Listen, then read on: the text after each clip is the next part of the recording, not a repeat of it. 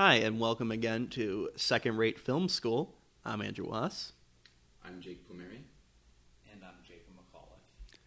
and we're watching the uh, um, movie of Spider-Man 3 today. Say the fifth best Spider-Man movie. How many Spider-Man movies have there been? Well, there's seven. Okay, See, I'd agree. I with think that. I'm in a minority here in that I absolutely love this movie.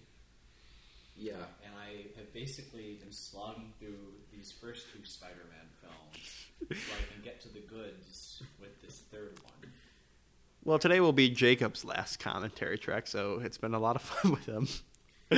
no, we um even it it's it was would have been a hard act to follow of Spider-Man 2. They s- certainly didn't seem to try, um, but I enjoy it. Well, okay, let's just get this right off the bat. I don't want to just dwell on this. I want to actually talk about the movie, but this is probably the most disappointing movie of my life.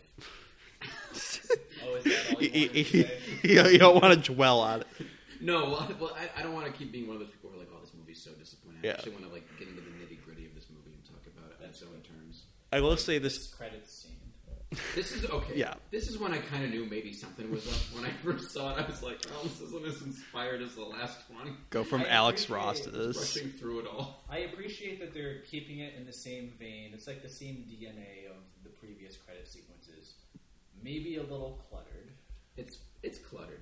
I mean, we're halfway through the credits, and we're not even off of Spider-Man One. The music too, I kind of noticed. Even though it's great, it, I think cluttered is a good word. I noticed how it's kind of it goes from one theme to another, and then everything it just does it in like two minutes. Where it always sticks out to me is that shot of him swinging between the truck in Spider-Man 2. It's coming up in Yeah, the side. yeah. That's This yes, one. yeah. Didn't- Yeah. He's like shooting through like uh, a weird like Photoshop filter.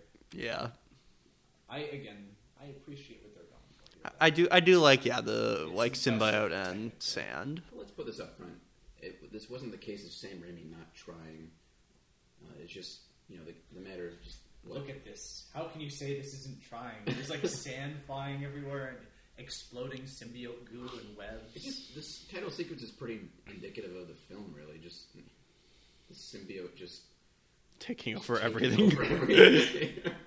just trying, Sam Raimi trying to make his movie, then just Avi Arad just imposing his will on him, which is so strange at this point because you would think after the success of the first two films, you you would just- trust it. Yeah. just leave him alone. But the thing is, Avi Arad really wanted Venom in, in in this movie. I think that was just it just came from that. But you get a weird inversion of logic here, where you would think the more successful this gets, the more they would leave the filmmakers alone. Yeah. That's actually not what happens. The more successful it gets, the more reliant they're on it as a corporation, and more people want to get their hands in the final Yeah. product. Yeah. All right, so here's our opening shot, which is stock footage from the last movie. and this is what I also kind of bumped here when I first. But it's like funny because like the first two movies, like you know, have these like sort of like almost atmospheric sort of openings with the the music that's subtle and the voiceover that's meaningful. And here it's just like soap opera music, like Yeah. dun dun dun dun dun dun, and some like weird dialogue here. And I know the point is And I love it. the, the point is obviously Peter's at a much better point in his life, which is an interesting story. Actually, I actually really liked that approach when I first heard about it. I thought that that was a great. that was a great.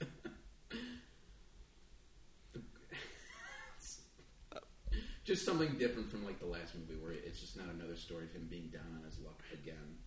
No, that's totally the direction you want to take it. You know, And I liked how it kind of dealt with like that arrogance of coming with that success. I think that was just something interesting to play. It just this movie's just so cluttered, where it doesn't really give a lot of room to, to breathe. Hey, look, it's Ron Howard's most successful child. Well, I remember when they first cast her as, as Gwen, I was so excited, but Yeah. I should have thought to myself, well, wait a minute, how is she going to factor in? so that guy built a complicated mirror to distract. Oh, whatever. We're on layaway guy. Well, that's the, thing, like the weird bullies in like the senior year of college. It's very like 1960s type. It's, it's that's what I like it though. It's, that's what makes it kind of en- endearing because I- it's very Sam Raimi. Yeah, I really enjoy this movie. I find it very endearing. I think it's as a movie. I, I don't think I was quite as disappointed as you two were. I, I liked it, Yeah. and I still maintain I, I like it quite a bit, even in spite of its flaws. But um, the goofy stuff I enjoy. Like I like how he sits next to Sean Hannity. Yeah, no, I enjoyed it a lot growing up. As I got older, like I'm like, oh yeah, there's a lot of problems. I still enjoy it. We we watch this like we Sorry. So when I I saw when I was a kid looking up like behind the scenes info on this movie, I was like going through websites with tons of like info and stuff, and I come across one that has a photo of Mary Jane like here, mm-hmm. and I was like, oh, this is fake. This is her at some Broadway thing, and I was like very jaded, and I was like, that's not it. And then I saw the movie, and I was like, oh, I guess that was a real thing from it. so then I you started was a- wondering. You, a big stairway entrance for Mary Jane Watson at a Broadway show or something. so then you started wondering all the other rumors you read, which we'll talk about those in a minute. But I'm going back to what I was saying. Yeah, I still enjoy this in a ironic almost way now. I don't know. Um, a few weeks ago, I was recounting how me and Jake were like waiting for Jacob to show up to hang out, and we just put Spider-Man Three on in the background so he would walk it and see it. I don't think with the intention to actually watch it, and then we ended up watching it. Jacob's face lit up when he saw I it. have no sense of irony in terms of my love towards this film. It's quite sincere. I also love this shot, just like where he's like looking down, about to like look down at like a fucking Bond villain. Yeah, see, in context, this isn't as interesting versus the teaser trailer, which is still amazing. When, when you see that shot there, you think it's going to be like this very Are you saying sinister. they shouldn't have been swinging wildly between tones, between goofy, like goofy Broadway fun, and then pan over to "My father is dead and I want revenge"? Yes, yes, maybe that is a bit to take in. Yeah, well, because that teaser trailer I thought was a, a great. That could have been a great way to really approach the movie in terms of tone. Yeah, Because I mean, obviously, it showed that it was going to be a darker film, but it wasn't going to, you know, be dark in an, an overly indulgent way or anything like that. I thought it, it felt like a proper escalation in, in the story where, where these characters were, especially with. In fairness, it certainly wasn't dark in an overindulgent way. No, But Yeah. in just- a very different direction. Yeah, not quite in the way it should have, but that I, I still don't. I don't know. I think the effort should still be. I really appreciate what they were trying to go for with a lot of things, but obviously, there's so much to unpack with this. It's almost hard to like generalize a lot of what they were going Yeah. for. Like, you want to talk about like how like Venom was approached in this movie, but Venom is like ultimately just a small part of this sprawling movie that has much too many things going on. yeah. Uh, yes, And that's why it- it's almost hard to like generalize it because it's so much. There's, eh, it's there's so much to unpack. well, let me just make this clear. This is a mediocre film. This oh, is not. hold on. We're in the shop where you see the goblin masks. And you're like, oh, what's Harry's mask gonna look like? And oh, it's, it's just like some Paintball, as you said. Yeah. I because like as a kid, I was like, oh, you know, is Harry gonna become like the Hobgoblin? But but Sam Raimi, they probably suggested it to him, and he was like, the Hobgoblin. Who's the Hobgoblin? I stopped reading comics in 1974. Well, and it get, Do we want? Do you just want to be left alone with this movie, so you can just do just just talk by talk to yourself? I have a true passion. No, I know. well, and go. Oh, we're on the, the comic scene. Um, but no, going back to the goblin design, I remember like wondering what they were going to do, especially like you said, like oh my god, they're going to just give him the goblin costume again because again, going back to the first Spider-Man PS2 game when you can play as Harry, he's just dressed as the Green Goblin. You know, they use that skin. I was wondering if they were going to do that in this. Andrew, Andrew, that was two scenes ago. You got to keep up. We're on a different subplot right now. She wants to sing on stage for the rest of her life. You know, okay, again, remember when that when the clips of this movie came out on NBC, like the first like ten minutes, like ten minutes of the movie. This was one of the scenes, and it played much better within the context of those scenes than it does here. This is when I, because I actually thought in the context of those selected scenes, it was going to be like Spider-Man Two level. You know, It was great, and then you see it in context, and it doesn't. It's not. Well, again, you got that wildly swinging tone where it's a nice romantic scene, and then Venom. suddenly the blob shows up. Yeah, it's it's the comet that really. Oh, Yeah. God. It's like, uh, I, I think the problem is like this beginning, this opening is too reliant on coincidence. Like yeah, Venom lands, okay, and then we're gonna go on to Sandman, who also broke out of jail today. Like none of this. Like I like that. Like in the original Spider-Man, things aren't like the Green Goblin's origin isn't connected to Spider-Man, but here it just makes everything feel like it's three different movies. Yeah. I just wish also you would see like just some jogger going by in the park and just like looking up and be like, "What the fuck?" And it's in a V like Venom. Yeah, I remember that being an IMDb trivia. I'm like, oh, okay, cool. Yeah. Despite this being the most disappointing movie of my life, this is not a bad movie. I think it's a mediocre film. Oh, hold on, meanwhile, movie number C. I do say Thomas Haden Church is probably the best part of this movie. You know, continuing on, um, having having very inspired casting and um, good, um, not method actors, um, character actors playing Yeah. the villains. I mean, that theory gets thrown out the window with Topher Grace's um, Eddie Brock later in it, but I like Topher Grace in this movie. uh, I we'll, go we'll back talk, we'll get into yeah. that though. But with Thomas Haden Church, I think, like you said, it's really great inspired casting where the actor just happened to look just like the character in the comics. yeah. Yeah, this was coming right off of Sideways for him. He got that Oscar nomination, and then it was this movie. It's such a That- shame. that's the common Hollywood career trajectory of the modern actor. Which ironic, You work hard, you get an Oscar nomination or win an Oscar, and you go to play a villain in a Marvel movie. Well, it's ironic because Paul Giamatti was also in Sideways, and then he got to be an Amazing Spider-Man too. So uh, That's both right. those two leads, they um, they knew how to pick their Spider-Man movies. Well, I guess Thomas Haden Church got the last laugh. Yeah, Thomas Haden Church, I think, did much better. Yeah, he was actually in the movie for more than two seconds. At least there's something. At least there's something to uh, Sandman in this alone. You can tell this is the character Sam Raimi really cared about. Yeah, Because him and Maguire actually talked about them wanting him in it. That's an interesting one because Sandman, even more so than like Doc Ock and the Green Goblin, is a very simple character in the comics. There's a little bit of like his conscience that plays into things, but for the most part, he's just he's a guy and he has sand powers and he robs a bank. But in a weird way, this movie still honors that. It Mhm. still holds that uh, holds true to that while also giving him just enough depth. And I think it's because they keep his story pretty simple. He's not a mad scientist. He's just a guy with a daughter trying to do good by her. And that's why when he gets the powers of a god, he goes and robs an armored car. Well, I like Yeah. how it still stays true that, but it's rooted within him trying to help his daughter get well. I I don't I, know what he expected though after that money. Would he have walked in with his sand powers to pay for it? Couldn't he have just forced them with his sand powers to do it? It's like Doc Ock.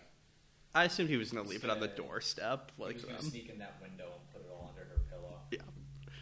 But I mean, this is like you know, with the wife who's not, I don't know if she named, and the daughter who has like two lines. Like I think this is like the best scene or one of the best scenes of the movie. Just like this is just straight up good acting that like you forget like. You know, take away the iconic like Sandman like shirt. Like this could be just a movie about a man breaking out of jail. Like this, yeah, this could have been like in fucking like I don't even know, uh, but it's just a very well acted scene between Thomas Haden Church, the actress who plays his wife, and then even the daughter is pretty competent. And they had bigger roles in the original. They were in the part of this climax movie. originally, right? Yeah, yeah. This Yeah. ended up being their only scene, though. And there's that one great scene on the editor's cut though with, with them with the sandcastle. That's one of the best scenes in the movie. I wish I wish that was in it. Wish it was in Yeah, his cut. That's like a whole other conversation there, right? Yeah. I mean, we could go into that too. I, I think that's fair. Oh, but hold on. We're We'll talk about that when it would have Peter's weekly guilt trip to Aunt May's house. Where she has to give him a speech. Yeah, it's all, all. We were talking about the last movie. Aunt May has this really interesting character arc and feels real fleshed out and human. Here, Peter shows up to her house, or she shows up to Peter's house to make him feel bad, regardless of what location they're in. Well, there is an interesting aspect of, and what, what I was taken with in that, when they released that footage about how she gives him the ring. I thought that was an interesting thing to do. But that's about it. Again, without the context of the rest of the movie. Yes. But this is a good scene, though. I Not as great in context, but in and of itself, I, I do I do like the scene.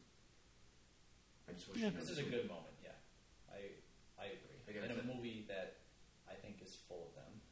Well, when, when this movie stops and pays attention to the characters, when it's not getting into Yeah. you know the five different plots, like it's it's it's good. Yeah, there are a lot of great Honestly- moments in this. Yeah, it's more like the context. Like a lot of these scenes don't lead naturally into each other. It's sort of just figuring out how they want to order them. Mhm. Like I think it's actually very telling on the editor's cut that all of the black suit scenes are basically rearranged in a completely different order because things don't really lead into each other naturally. They just happen in this movie. And it, I, you can really feel it in the pacing. This movie plods along more than it really pushes. It's not A to B to C. It's A to F to Z To Q. four. Yeah.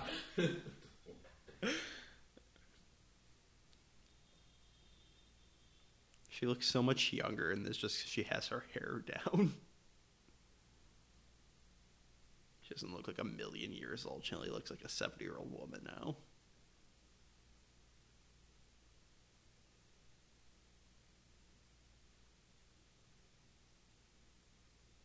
Uh, here it comes. Hey man, I thought we uh, thought we got past this. Come on, if you hadn't fucked up, Peter. But it's okay. I'm fine living alone. As long as you're not keeping any other secrets from me I like to think that I may or may not know about. I like how I like to think how she just passive aggressively just drops hints sometimes just to guilt him about the Uncle Ben thing in these past few months. Yeah. So what's the timeline here? How long has it been since Spider-Man 2? Because I, I always assumed it was just a few months. I always thought it was a year, but it, I don't know if it was ever. I assumed it was uh, like the first one. It was like real time, like a couple years have passed by. Mhm. So Harry waited three years to enact his revenge after being given all the resources that he needed to do it. I assume the I, I, I think it's supposed to be just a few I, months. I think that's The, well, the way I looked, it still makes sense with me with the Harry thing is because he's not psychotic to the level that his father was. Like Well, he's not yeah. like he doesn't have the split personality that I assume this D grade student in, from a few years before worked on the formula a little bit more to maintain his sanity. Like it did, it drove him a little crazier, but not to the split personality level his father had. So I can buy a few years have gone by. Harry Osborn, while he was driving Oscorp in the Chapter 11, was also in his spare time redesigning the Goblin formula that Norman and Mendel Stromm could not figure out, so it would not turn him insane and give him a heart attack when he. Well, he went back to formula. by the way, but, Harry is a very busy man. but I think Bernard had to like revive him, Oh my god, sir! and he still he Did he throw Bernard? he he he still he still says back to formula. Bernard looks wait what? yeah, I don't know what I'm talking about. Sorry, Bernard. I know you were my true father all this time. Could you imagine if that was like also to add another plot point? They revealed Bernard was his father. Like just add another subplot. Also, the, some pedestrians are going to have a real bad time in about ten seconds. Well, I will say, I think this is the best action scene in the film. Oh yeah, Oh yeah, this is a great scene. yeah. We're like what? How many minutes in? Like fifteen minutes in, and the best part of the movie has just happened.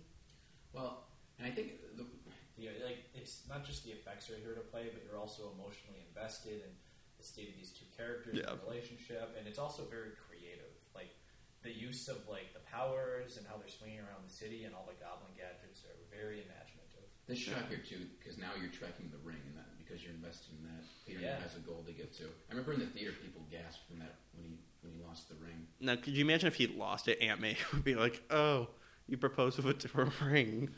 Did you lose it? Ben worked so hard to get it." But that's another thing that I don't think we talked about as much in the other two, just the creativity in the action scenes. We talked about the like the, the visionary sense of it, but not the creativity of it. It's not just stuff exploding. There's a real creative use of the powers. Even like they're like swinging through the um, or him flying through the pipes and everything. It's very cool and visual. You can track all the characters. You know what they're doing. You know what their intention is. Yeah. Harry wants to kill Peter. Peter wants to not get killed by Harry. But he also doesn't want to, you know, hurt his friend. Because it could have been in the hands of another director, just like you said, just explosions and just swinging around, be kind of just trying to get away from him. And it is I that. mean, you Yeah, know, but a good it- example is like uh, Batman two Yeah. superheroes. It's very slow and it's more focused on the brutality of it instead of the uh, the creativeness of how those two characters would combat one another. Yes. Oh, also in the three years he had to create the glowing green sword. That was a that was a Mendel Stromm prototype. You know, I think we're giving too much credit to Metal Mendel Stromm. You know, if he was smarter, why wouldn't he he dead? No, he was the robot master. I do like that joke where he's like, "Oh, I hate these things." and you get it. Also, just imagine someone just like looking out their window in one of these apartments, just seeing this fly by. Just be like, man, I should not drink before bed. This does not seem like something the National Guard needs to get involved. with. Again, what do you think? You know, going back to my joke in the last one, you know, do you think Bush got briefed about this as well? we're, we're talking about like the war in Iraq now. It's like, oh yeah, there's like a new Green Goblin also. A malicious alien intelligence landed on Earth. Oh, oh, coming up, you can see when he kneels down, you can see the set.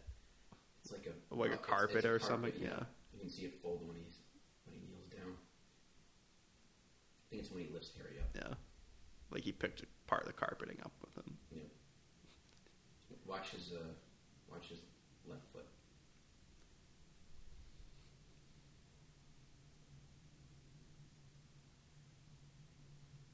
We're all just watching.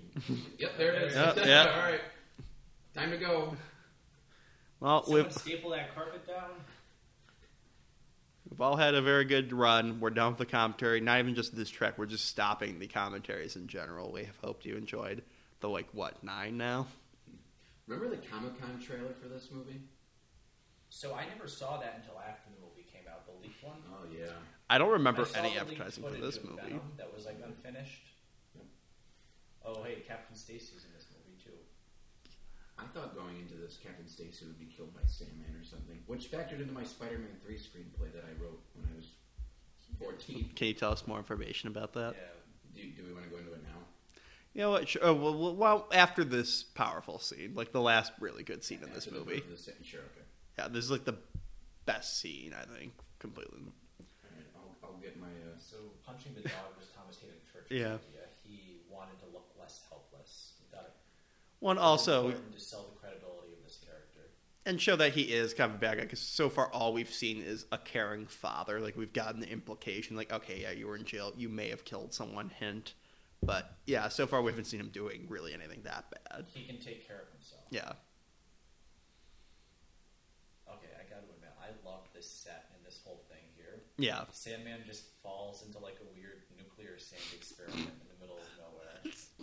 Just in like- the outskirts of New York City. That's very 1960s. Because like the original Sandman's origin was like he was just lying on a beach that they were doing a nuclear test on outside of like New York City, and it turned him into like a sand, you know, a sand monster. And this is in that vein without having to launch a nuclear device somewhere on the shore of Manhattan.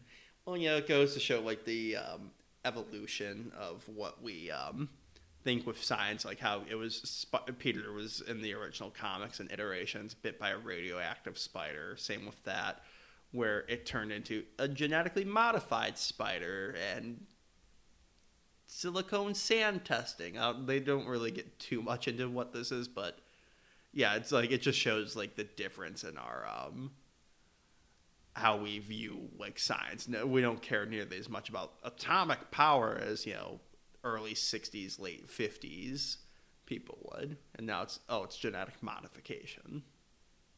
Well, this isn't genetic modification. Well, I meant, I meant with like This the spider, and they, they're a little nebulous with this one. This is a weird midnight sand experiment. Yeah, yeah, they don't explain what this was experimenting. I like how the cops were able to run right up to this Yeah, test as well. It's fine. Could you imagine if a few of them tripped in there as well and turned into like a Jekyll Hyde um, thing? All right, now if you want to, oh no, after the birth of the Sandman scene. Oh, yeah. Actually, looking at like my beat sheet when I was fourteen, I actually yeah. got like the third act pretty much spot on. Hold on, I'm gonna. I gotta read this. You're gonna have to email this to me so I can put this up on the screen. Oh, amnesia, of course. Too bad this wasn't yeah, the. actually, it's pretty accurate. Too bad this wasn't the doctor from the second one, the one wearing the Grateful Dead shirt. Uh, yeah, he was he was off at Burning Man or something like that at this point.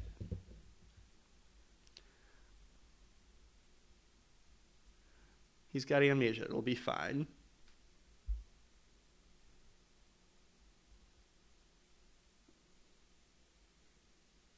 You're listening to Andrew reading the beat sheet. Jesus, it really was spot on. Um, and this is this is the scene where Harry gets removed from the plot for the next 30 minutes. You know, kind of remind me of Commissioner Gordon in Dark Knight Rises. he gets injured in the first act. And he's gone from You know, you know what else it reminds me of? It reminds me of Electro in uh, Amazing Spider-Man 2, where they have so much going on that they need to do something to keep him out of the way to focus on other stuff. Well, it also goes But into there's a there's a little bit more going on here, where we see the humanity of Harry, Yeah. and we see his good side that we want him to get back to yeah, in a natural way, not in a Goblin Glider amnesia related yeah. I mean, this is so forced, but at least you can track the arc. Yeah. At least there's there's a semblance of a character arc. It's not, I wouldn't say the best creative choice, but I can't say that for the Amazing Spider-Man too. Well, it's a little bit better than um, because you, you saying that reminded me of like those monster mashup movies from like the Universal did like in the '40s, like House of Frankenstein and House of Dracula, where they couldn't really juggle all the monsters being on screen at the same time. Like the first one, literally like Frankenstein and Wolfman aren't involved at all. The first like third of the movie is just like Dracula on a weird side plot gets killed off, and then he's gone after like minute twenty five, and not in the rest of the movie. And then we can bring the Wolfman and Frankenstein in. It's actually not a bad comparison. Yeah. Those movies are great, by the way. If you want to watch them, they're like 55 minutes or like an hour and five minutes. They're very short. You could tell they were making those things in like four days, and Lon Chaney Jr. was being tortured. It's great. Now we're on the scene where the movie accidentally becomes a masterpiece. This is Spider. This is like Spider-Man two level quality. This is a kernel of what could have been if Sam Raimi was just left alone. I, this is like a, a short film unto itself. It's so great. Yeah. I cannot imagine like the early 2000s, like CGI, like doing each fucking grain of sand. How much computer power this took. Well, well, that's why they had to. That's why they had to wait a while because they didn't quite have the technology yet for for Sandman. Yeah, they had to develop new computer programs Yeah. and technology to pull this off. It's really incredible. Yeah, well, that's the thing. Like, you hear that often credit like that being given to like Pixar when you keep hearing like, oh, every time like you know when they did Monster Inc. they had to create a new technology for you know like Sully's fur and shit like that. That's like again giving respect to Spider-Man Three. It's like this is truly beautiful, and I can't, like it. It's a shame you don't see like CG like this used for other things. Like you didn't really see in the new Far Spider-Man Far From Home when they had like the various monsters. Like I don't think it looked nearly as good as this. Like this still I think looks fantastic. I mean, in terms of the quality, I, I I'd say they're comparable. I just think. don't know. I mean, apples and oranges in a, in a way. I mean in a beautiful sense at least. Oh like yeah, the way it's used, I should say. what's great about this is just its attention to character And There's no dialogue, but you could feel what he's feeling. well, let's mention the score too by Christopher Young. That that communicates everything, really. Yeah. I mean, this is like what great great movie making does. But the police are coming for us for bad nothing. Spider-Man Three. Good. J- Jacob called them in. Yeah, just a little little nice moment there where he, it's just it's him. Yeah. He doesn't have quite a get the hang of his power yet, and they're doing using that uh, with his with his daughter. Yeah. It's a character moment as well as being expository moments. Yeah. Show don't tell, kids. I really like how most of Sandman's story is told visually. You, know, you get like the basics at the beginning with his daughter, and then like all this origin stuff is basically done without a single word. Well, Yeah. I remember um, Sam Raimi when, when making this movie. Thomas Haden Church said Sam Raimi gave him uh, the story about the the golem, That's kind of what was the inspiration behind this character. A little bit of Boris Karloff, Frankenstein monster, right here. I always felt. Yeah. Yeah, you can see that. Thomas Haden Church lumbering.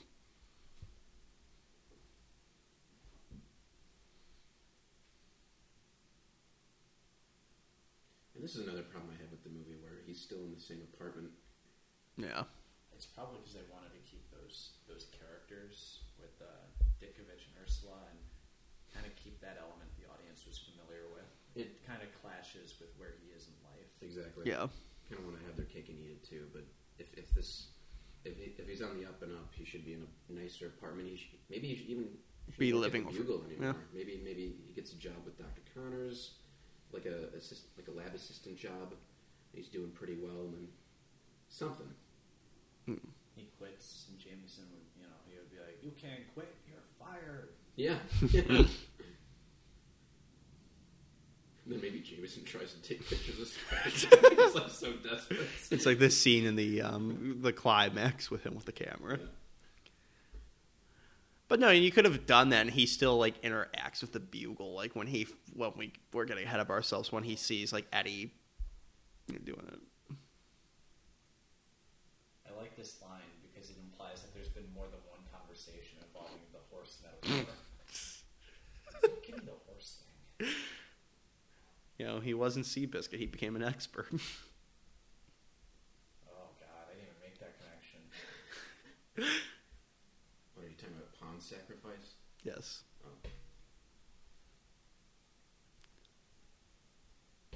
I was actually talking about um, the wizard because he was in that. Half the conflict in this movie would be fixed if Peter could just read the room better. That's the thing too. Like like we were going back to him quitting the Daily Bugle. That kind of goes into maybe his maybe his arrogance too a little bit. Thinks he could quit and do that to Jameson. This guy Yeah, kind of gave him a absolutely. chance, but he's also on the up and up at the same time. I think kind of like a nuanced look at that. Yeah. Again, I would have just loved like one of his neighbors, like on a different balcony, like to the left, like looking over, like did Spider-Man just jump out of Peter's apartment? Like Mr. Dickinovich is just like here's what? here's the, the scene where they remind you that there's a vicious alien monster that it's is been hiding in his apartment for like two days. I don't think he gets the symbiote on him until like an hour into the movie. It's just hanging in the apartment, I guess. Yeah. Now, my favorite part about this movie comes from the commentary for this scene when Bryce Dallas Howard talks about the photographer, and this is like apparently a magician who was her performed at her birthday party when she was a kid. I don't know why that's stuck with me for so many years. This guy. Yeah, like it's like he doesn't look dramatically older than her either. So it's like, what was he like a fourteen year old magician? I think he was in Crossing Jordan, the TV show. Oh wow. Yeah, I believe he was in um the movie. I think it's called Dead End. It was it's like a really like weird indie um, horror movie with Ray Wise, Hmm. and it's um a very well done movie. Okay. This is the first time we see Spider-Man in the movie. Yeah, well, other than the opening this in the credits. trailer, Being like amazed by how big this was in terms of scope. Well, in the teaser trailer, I remember there's a shot. There's a shot coming up when he's falling down the building and trying to catch Gwen.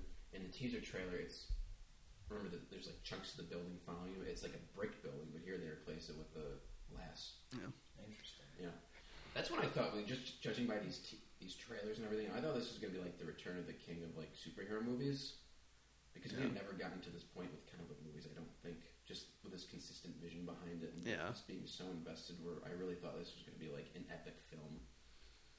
Yeah, I mean, In terms of size, this is pretty enormous for its day.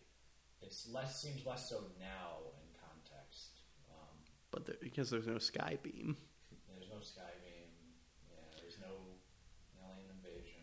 I mean, it feels very realistic. Like, I mean, th- I'm not to bring the mood down, but I mean, like very 9/11 like imagery with like the papers falling. You just like see just standard cops. This isn't like Avengers style. Like, oh, aliens are flying. It's like there's just like a I don't think too too realistic accident that could happen, but like it feels a lot more grounded, Are and you that's what. saying that when crafting this fun opening scene with Spider, not opening scene, but early scene with Spider-Man saving the day from a crane that's out of control, Sam Raimi told the visual effects crew, "I want you to look at some 9/11 footage in comparison." Well, that was Man of Steel. potentially. That, well, that might have actually been Man of Steel.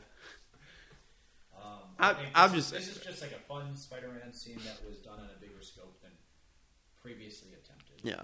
It's a, well, it, Where Spider-Man That's a saves a single girl and everybody else is kind of left Dead. The the the magician is dead. He's staying in good graces with the, uh, the police chief. well, it, this sh- scene's a good illustration of how, how he's doing well as Spider-Man too. So you just happen to get that very comic booky, heroic Spider-Man scene. I always found it very weird though that they decided to like because obviously Bryce Dallas Howard is like a blonde, but um, they wanted to have the Gwen Stacy look of her being blonde. That they went almost like bleach blonde, like she feels like um, like almost like Felicia Hardy like level blonde or Black Cat level blonde. I mean, Yeah. Well, it's ironic. I think in another world, I mean, shit, I think Topher Grace could have made a great Peter Parker. it goes back to what I was saying that I was an idiot and thought when I saw the first trailer for the first Spider-Man, I'm like, oh, it's Topher Grace. Oh, okay. Well, then I think Bryce Dallas Howard could have made a great MJ too, because Yeah. she's a natural redhead. I mean, she's good in this with what little they give her character. Yeah. I, I, I really thought with her inclusion, that like they were going to do like the death of Captain Stacy too. Yeah. I thought Sandman would be responsible for his death, and she would blame him for it. He's there to provide more tension between him and MJ. Who, Captain Stacy? Yeah, Stacy. Now, back to uh, wild antics at the Daily Bugle.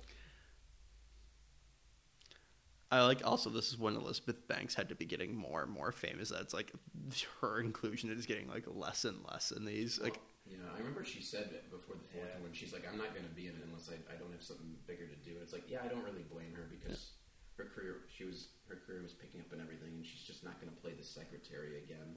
They would have had to bring in Gloria Grant. I think. I mean, maybe she was hoping they'd bring in Molten Man if you wanted to do something with with Betty Brant. Actually, that was Liz Allen. Was it Liz Allen? Liz Yeah. Allen was the Molten Man's like cousin. I Oh, I thought it was. I Yeah. think it was Betty Brant.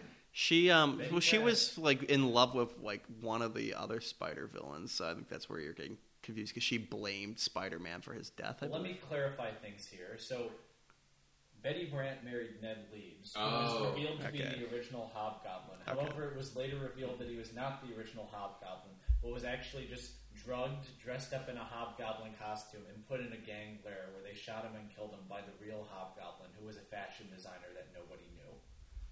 There. Jesus. Now that that's cleared up, let's get back to the movie. It is also very weird watching this app. You know that she's like the ma- one of the main characters in the '60s Spider's Man, Spider-Man. Maybe that's why she signed on. She's like, "Oh, I'm going to be Betty Brant."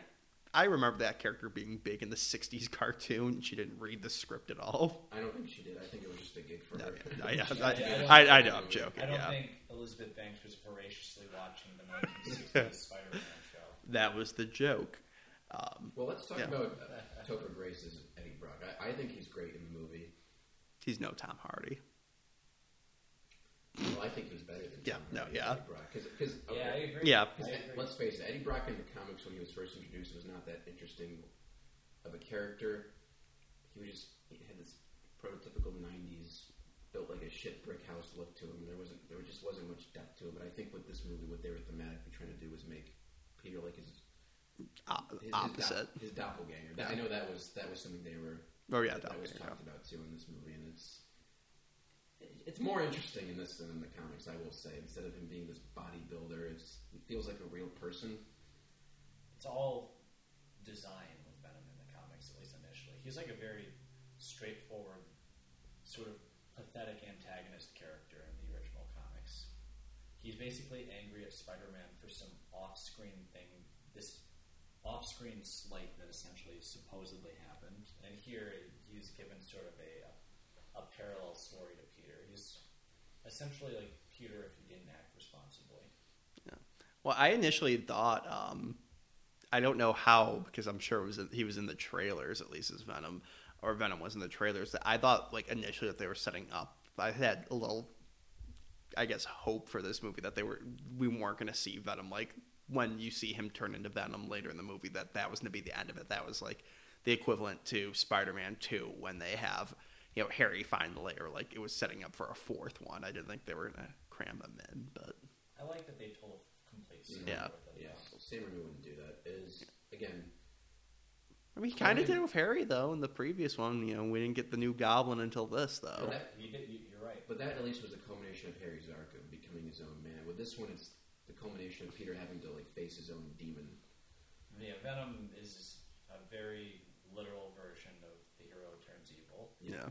He turns evil and then faces an evil version of himself, which is funny because in the comics, the symbiote didn't actually turn Peter evil. It just made him tired.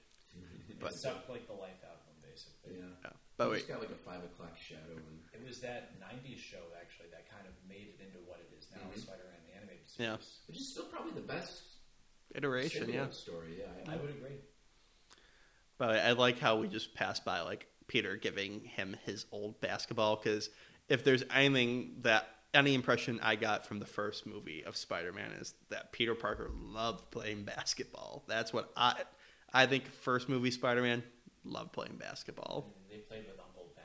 Uncle Ben had to teach him. You could just see there's tear stains on the ball from Peter finding it and crying. I, I like it. It's like a friendship thing. It has a little more dimension. No, I, I, I get it. It just it feels a little like Oh my god, Yeah. that, that picture. I what, whatever happened to that picture? I imagine it got destroyed at the end of the production, like everything else. like all of our hopes and dreams. Or it's in Jacob's room as we speak. Dude. I love James Franco's face here. Right here. Oh god, that's the thumbnail. Yeah, like we're this is when James Franco becomes less Harry Osborn and just like James Franco. Yeah, this is sort of really for his career. I always felt like it it diverged here from normal actor to weird personality. What happens to work because he's like this former amnesiac? so maybe it kind of works.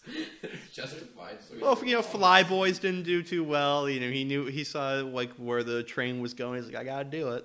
Apparently, he really doesn't like these Spider-Man movies. Not just this one, but like he's not a big fan of the series in general. I mean, he didn't get to really do much real acting. Like, so if he's, if he's like looking as like an actor, it's like you know he had some good moments, but like he's like a side character in the first one, a little bit given more in the second one. But I could see where he's like, I didn't really get to do much. Well, I, I have to politely push back a little bit and say I think he was given a lot to do, and these are good movies. Um, your mileage may vary on this one. I think it's just something with him where he's just not passionate about this material. Hmm, maybe. You see interviews with him where he talks about it, just like, I. He's very like vague about what movie he's talking about, but it's clearly meant to be this series where he's like, I did these big budget movies in the 2000s that I just wasn't passionate about the material, and I shouldn't have done that. And it reads like he just he doesn't care about like Spider-Man or any of these stories. Hmm. Okay, well, there you go. It comes off more as maybe just a personal fulfillment thing. He's just an artist which I can get, even if I think he's, you know, being a little ungrateful. Yeah. or just like, you know, I, I just like these are very they're blockbuster Hollywood films, but these are the cream of the crop in terms of their genre. Yeah. So it's you know doesn't give them quite enough credit, but I, I understand that it's it's more a personal taste thing. Yeah.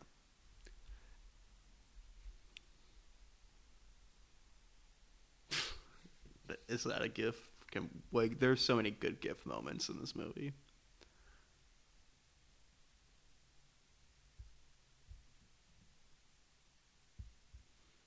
Sorry, we're just listening to this great dialogue. Is this the only scene these two have together? Yes. I guess technically, when he looks at her walking into the jazz club, that's a scene. that's one. That's two shots. This is the only, this is the only time they interact. Uh, their their schedules just wouldn't allow it. Where there was uh, that deleted scene where he goes to the, the Stacy house, right? Yeah. No, she's not. I don't know if she's actually in it. No, no, she's. Yeah. I don't know in terms of filming, but in the novelization, she's looking at and on Captain Spacey, Stacy and Eddie, Captain Stacy and Eddie from her from her window. Have you read the novelization? I have not, but I've I've read like the deleted stuff. Yeah, I know that scene exists, but I've never. You know, they haven't released it or anything. Unfortunately. Would you say this music sounds like Jacob, the Sandman theme? Oh, it sounds like the the music that plays when a fat guy comically walks in a cartoon. Yeah, a little bit. Now you think if he can change everything, he would change his face, and this would have actually been very good for the movie because they wouldn't have had to pay Thomas Haden Church nearly as much. They could have just gotten a random guy. Well, the first picture of Sandman was the first picture ever released for Spider-Man 3 that came out in November of 05. Yeah. I remember that. Yeah. This is such a good scene, but I love like someone pointed out um, to me. It's like, man, this cop is really overzealous with the pitchfork. Like he didn't know. Like, he thought he was like kill Flint Marko. I guess. Yeah, no, I've always wondered that. Like, okay, you see him, he's taking the uh, the tarp off, and he comes over and he has like a shovel, and you see he doesn't start digging out the sand. He like is about to like stab into the sand. I have to assume he doesn't believe that he has crazy sand powers. No, yeah. no. No. What's uh, what's the intent here? He just- right, right. Abuse of power. Like he was just gonna stab that. Well, he, he was just trying to dig him out just for dramatic effect. Oh, of course. Again, And that cop is paralyzed now. You, you don't see him moving again. making making fun of this movie. Yeah, lovingly. lovingly. But this is just so great. The shot was in the teaser too when he comes Yeah. up and oh god, it was so. And they uh, they used the Godzilla roar. Remember that? Oh yeah. Could you imagine if the caption actually just said Godzilla roar? Now I'm just having flashbacks to the um, Brendan Fraser mummy movies with like the sandstorm. but yo, this is better done with the effects at least. But again, that's going back to the effects. You can see from 1999 to this came out what 07. Yeah. Yeah, 07. So from 99 to 07, you could see how the sandstorm and the mummy looked compared to this. That they really got their shit down. Now, obviously, they had to do a sand related thing for the mummy, you know, being set in Egypt. But I'm glad that they didn't do Sandman first in the original Spider-Man because, like we said, they waited for the effects to be able to handle it. Yeah, it would have looked like the mummy. Yeah. And it was fine for its time, but this is obviously so much better.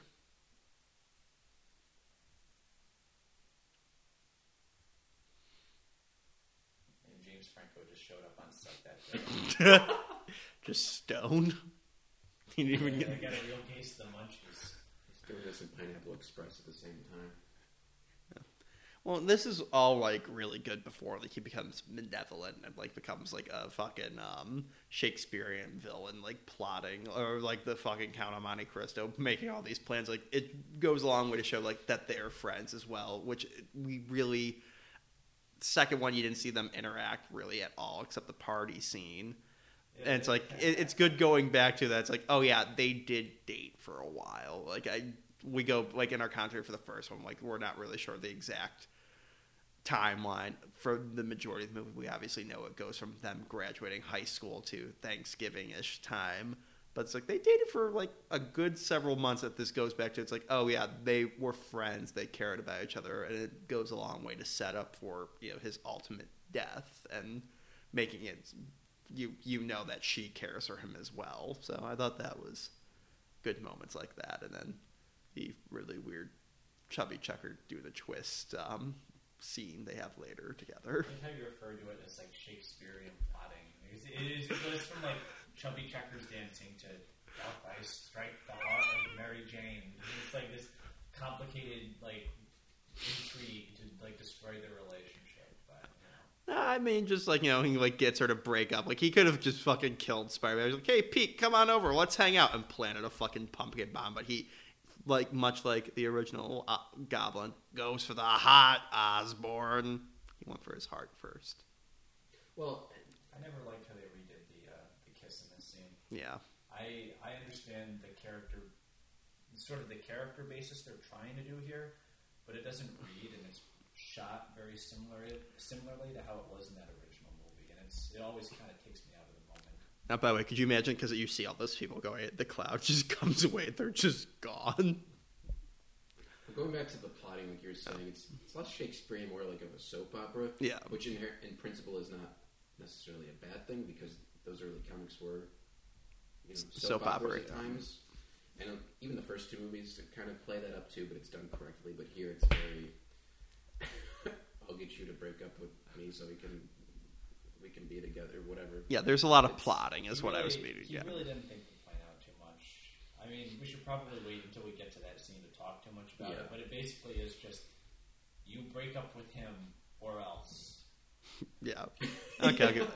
now, um, going into the making of this movie, I remember like watching like the special features, and I found like the making of this scene like very fascinating. To like the point like when you know Peter punches through his chest, they got a person who was like an amputee, you know, who didn't have a hand to be able to complete it. It's like it's so simplistic, but it's it's great. Like and you know, it's like a thing. It's like you know they could have easily done that digitally, but like it'll look better this way.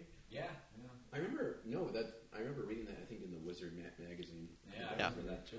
And actually, I remember in the I had a Wizard magazine which was theorizing um, who would because they announced like that Topher Grace and um, Thomas Haden Church were in it, but I guess they hadn't revealed yet who they were playing. It was like, who is it? Is he him? Is it him? Is it him? And they like had like a poll like, who do you think they're playing? And like like Venom was high up there on like the voting list for um, Topher Grace, but a Mhm. lot of people thought he was going to play Electro, and they're like they're showing like the Electro mask like superimposed over Topher Grace like really badly. I remember I do remember when he was first cast that I, I did think Eddie Brock, Yeah, and then Thomas Yeah, me Haden too. Church Sandman because he just looked so Yeah, I can't- like him.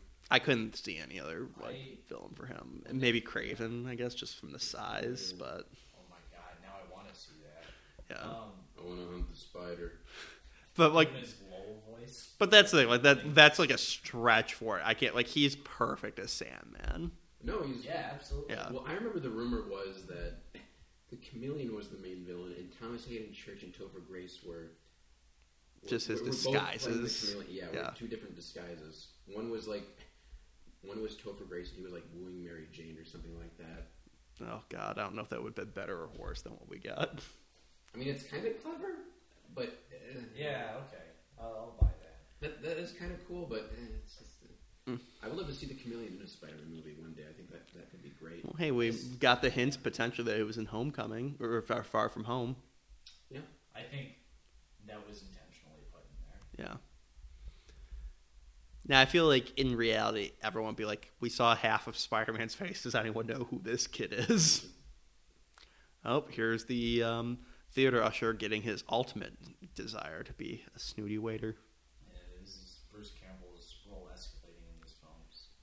This scene played plays great though. Oh yeah, In the I- theater too, it got a great reaction. I think this scene is hilarious. Though I always do think of what Roger Ebert said about it, where he was like, "It says something about your movie when one of its most emotional moments is upstaged by Bruce Campbell." yeah. It's a bit out of place, but in a good way. That I don't mind that it's out of place because we get more Bruce Campbell. Again, going back to my love of the video games, they did the same thing where they just kept giving Bruce Campbell more and more and more to do, and I love it. More Bruce Campbell, please. But now I should talk about the third One of the- PlayStation game for this. Oh, I was gonna say it's one of those things where they probably took a lot of footage of him and just got attached to it and they put it in here, but it really is very funny. Yeah. At least it, it, it all I love revolves that. around Pe- Peter trying to propose to to MJ and just him being an arrogant little prick and not realizing her problems. Like this is just this is just kind of like the the The window dressing. yeah. Yeah. I to hang its hat on.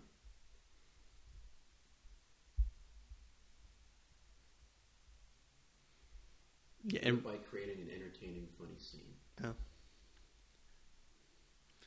Now I wonder if you could do this in a fancy restaurant in New York for free, or they would charge the ever loving shit out of you to do this.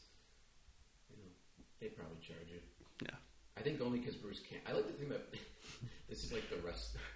Bruce Campbell played the same character, but he just he just had all these gigs over the years. And now he just he's he pretended to be a Frenchman to work at this restaurant. It's like fake. Yeah, that's great. Or it's just um, connecting all the Raimi movies. It's Darkman because remember at the end of Darkman, he Yeah. puts the mask on. and It's Bruce Campbell. So maybe maybe Bruce Campbell's Darkman. That's why he takes such an affinity to Peter because He can He's sense the a hero. superhero. yeah.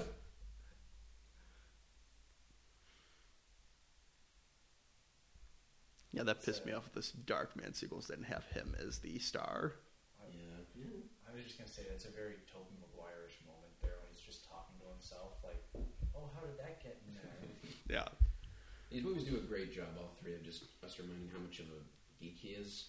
Oh yeah. That's why it always frustrated me when people uh, criticize him for seeming corny or awkward in these movies, and that's what they're going for. Yeah. And he's so good at it.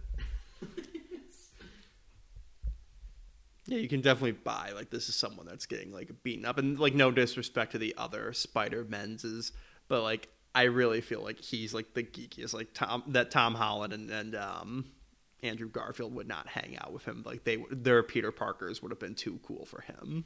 They're, Yeah. very, they're very different kinds Yeah. of uh, nerdy or geeky, you know? Well, Yeah, it- Tom- but Tom Holland, I think He's a little more- yeah. Times have maybe changed with the whole Yeah. perception of like nerds and geeks. But the, the point is, they've retained his his nerdiness in terms of Yeah. science, his interest in that and everything. I think that's the important thing. Well, and that's what you see with like you know how Flash Thompson has changed from like just he's no longer the big big jock bully in those ones. He's like the snarky like smart douchebag guy in those ones. So Yes. it does, yeah. It speaks to how the culture has changed in Yeah. that regard. Yeah, you know, Twenty One Jump Street kind of. That's the it. one, yeah. Yeah. That's the one that really called it. The, how the, the jock geek mentality really isn't a thing anymore. I mean, it probably still is in high school, Not in a 1960s sense. no. Yeah. But as long as there's high school and tribalism, there'll always be those. Oh, things, Oh, yeah. Especially teenagers trying to fit in, there'll always be that. Well, and that's where I think it, with the Gar- Andrew Garfield one, you see like where he was it could be like snarky as well as like Peter Parker, where that's like that goes into challenging the jocks a little bit, where Wait, in the first, in Amazing Spider-Man. where he's like, s- well, I'm like, like what I'm saying is like with the bullies, like we go back to how like you know it's not nearly as prevalent of the the '60s blockhead jock that it goes back to like with the new Flash Thompson that he's like a snarky asshole. He still has the oh I'm better than you, you're less cool than I am Yeah. mentality where you know they were holding on. Now, obviously, you'll still have jock assholes bullying nerdy kids, but you know you see how it transitioned from 2002 to 2000 like 16, 17. Yeah, as long as he's a bully. Yeah. That's that's the important thing, and kind of the definition idea of a bully has changed too. Yeah.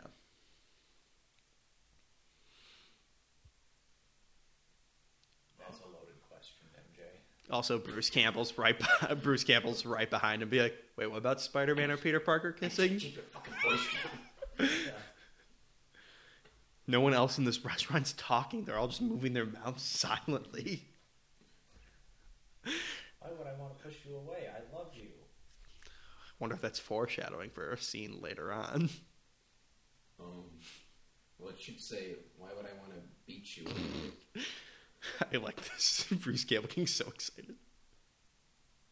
Really, their relationship, if I had to like define it, and Toxic. It's basically like no, it's basically like one of them's in a really bad mood, the other one comes over in a good mood, and that causes a fight.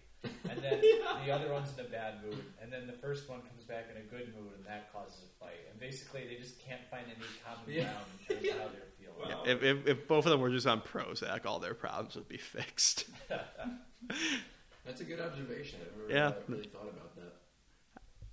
Because we haven't watched this movie as many times as you, Jacob. No, I, I watched this, uh, I, usually, you know, once once a day. Probably. I also usually try to be drunk while watching these, or watching this. Could you imagine she never fixed her um, like answering machine, so it just still cuts to like the Green Goblin saying, "Can Spidey come out to play?" That answering machine is just loaded with Peter's awkward apologies. She just takes the cassette tape out, labels it Peter's Weird Apologies, Volume 57, just tosses it in a box. Well, shit, you know, it could be a thing where maybe like Peter and MJ moved in with each other already. Maybe Peter's like apprehensive about it or something like that. He doesn't want to make the full commitment. And they could have a, a new Cookie landlord. That's It's also Mr. it's also Ditkovich. Mr. Ditkovich. He Oh, moved. God. I'm here. I am Mr. your landlord. Ditkovich is trying to woo him back. No, he owns multiple buildings, but he can only afford to live at the shithole one. He's like, rent prices are so reasonable. I will follow you. Now we're getting to a subplot I legitimately think was a mistake. Uh, I, I like a lot of other stuff. Like we'll get to it, but I like the dance like thing and the Saturday Night Wait, Fever what? strut and all of that. I really like that stuff. This stuff is was a mistake. Also, Thomas Haden Church is apparently only five feet eleven, according to his mugshot. I feel like that's not true. I'm. I'm looking it up, but no, I, I, I don't know how I feel about it because I think it leads to very powerful, powerful scenes with um, you know, him and the whole thing of forgiveness. But yeah, I agree that like, you know, and we joked about in the first commentary track when he's like, "Did you give my uncle a chance?" What? No, oh, that was my partner. like that wasn't me. We talked about in the Spider-Man 2 commentary track how they bring Cliff Robertson back for a classy emotional scene in that movie. And here they bring him back so Thomas Haden Church could like throw him on the curb and shoot him. For a very terrible retcon. Yeah. As, and then the one teardrop comes down his face as he dies. Do you remember like when the set photos of this Mhm. leaked online? Because I, I remember I was like, what, what's that mean? Yeah. They're not gonna say they're not gonna say Sandman came up with that, right? And it was exactly what they did. The trailers even revealed it. That's like we talk about how these movies understand the character of Spider-Man, and that's a a case where it just feels fundamentally wrong because it alters what that origin story means to him. Yeah, I get what they're trying to do with binding them together with the theme, like what, what you were saying, but it's very misguided and it's very forced. Well, It it's comes off as forced, I think, by, by just you know incidentally. It also makes Captain Stacy look a little incompetent, if you ask me. Yeah. Two things. One, Tom St. Church is six feet tall, so I thought he was a lot taller. And two, I think like this is it's kind of trying to do what they did in the original Batman movie, where they're where where the Joker was retconned to be the killer of the parents. But I think that did it better. Like they they didn't need to have the visceral connection as much with the villains in this. No, I not don't in this movie. Yeah. I think in this movie it should have been. Well, with Batman, it's more like you know the culmination of the theme of like kind of this.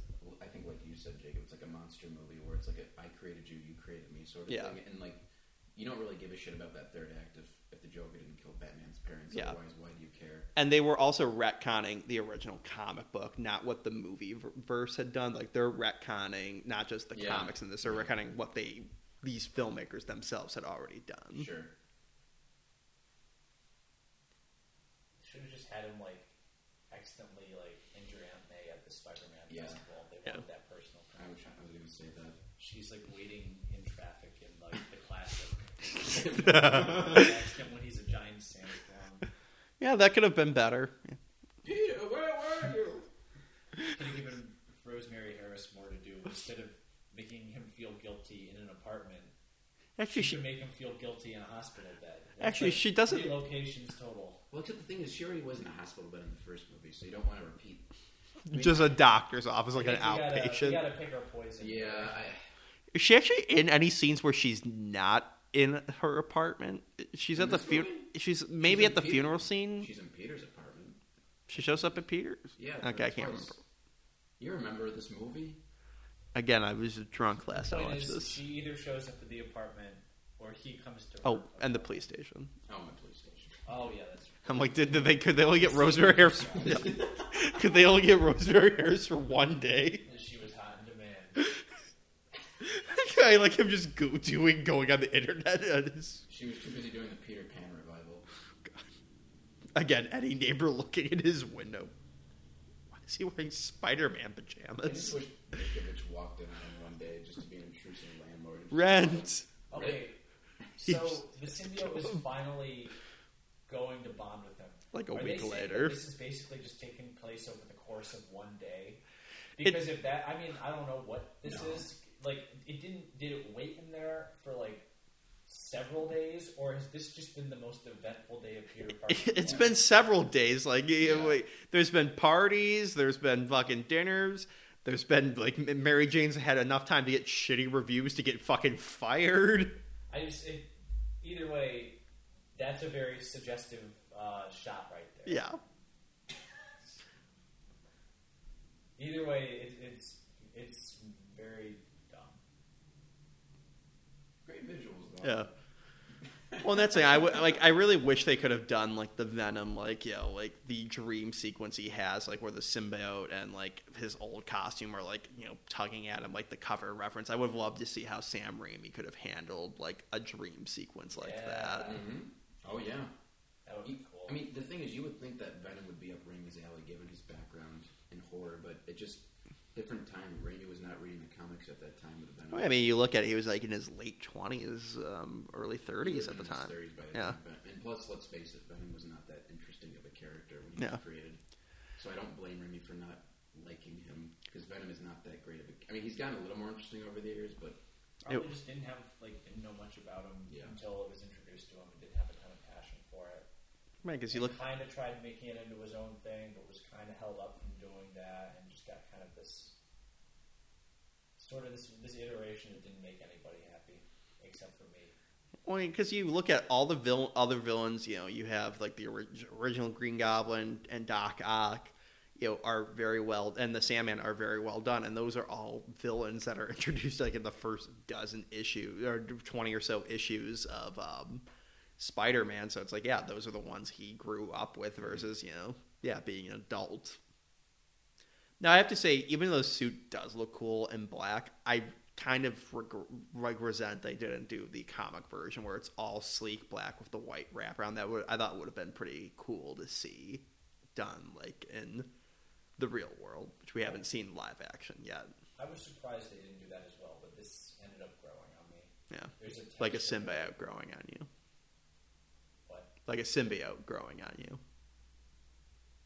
Oh no, symbiotes don't exist. Those are that was a CGI effect.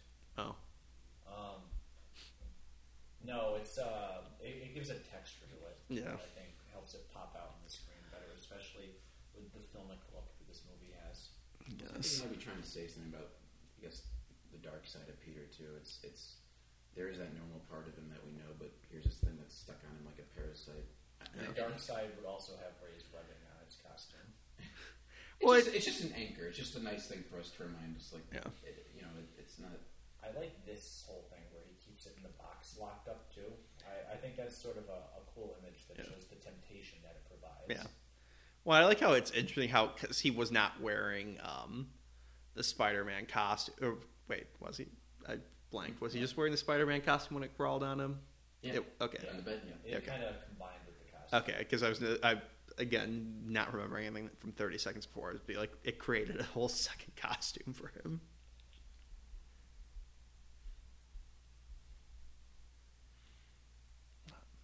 I will also say this is also coming up a very good fight scene between him and the Sandman in the Yeah. um, subway.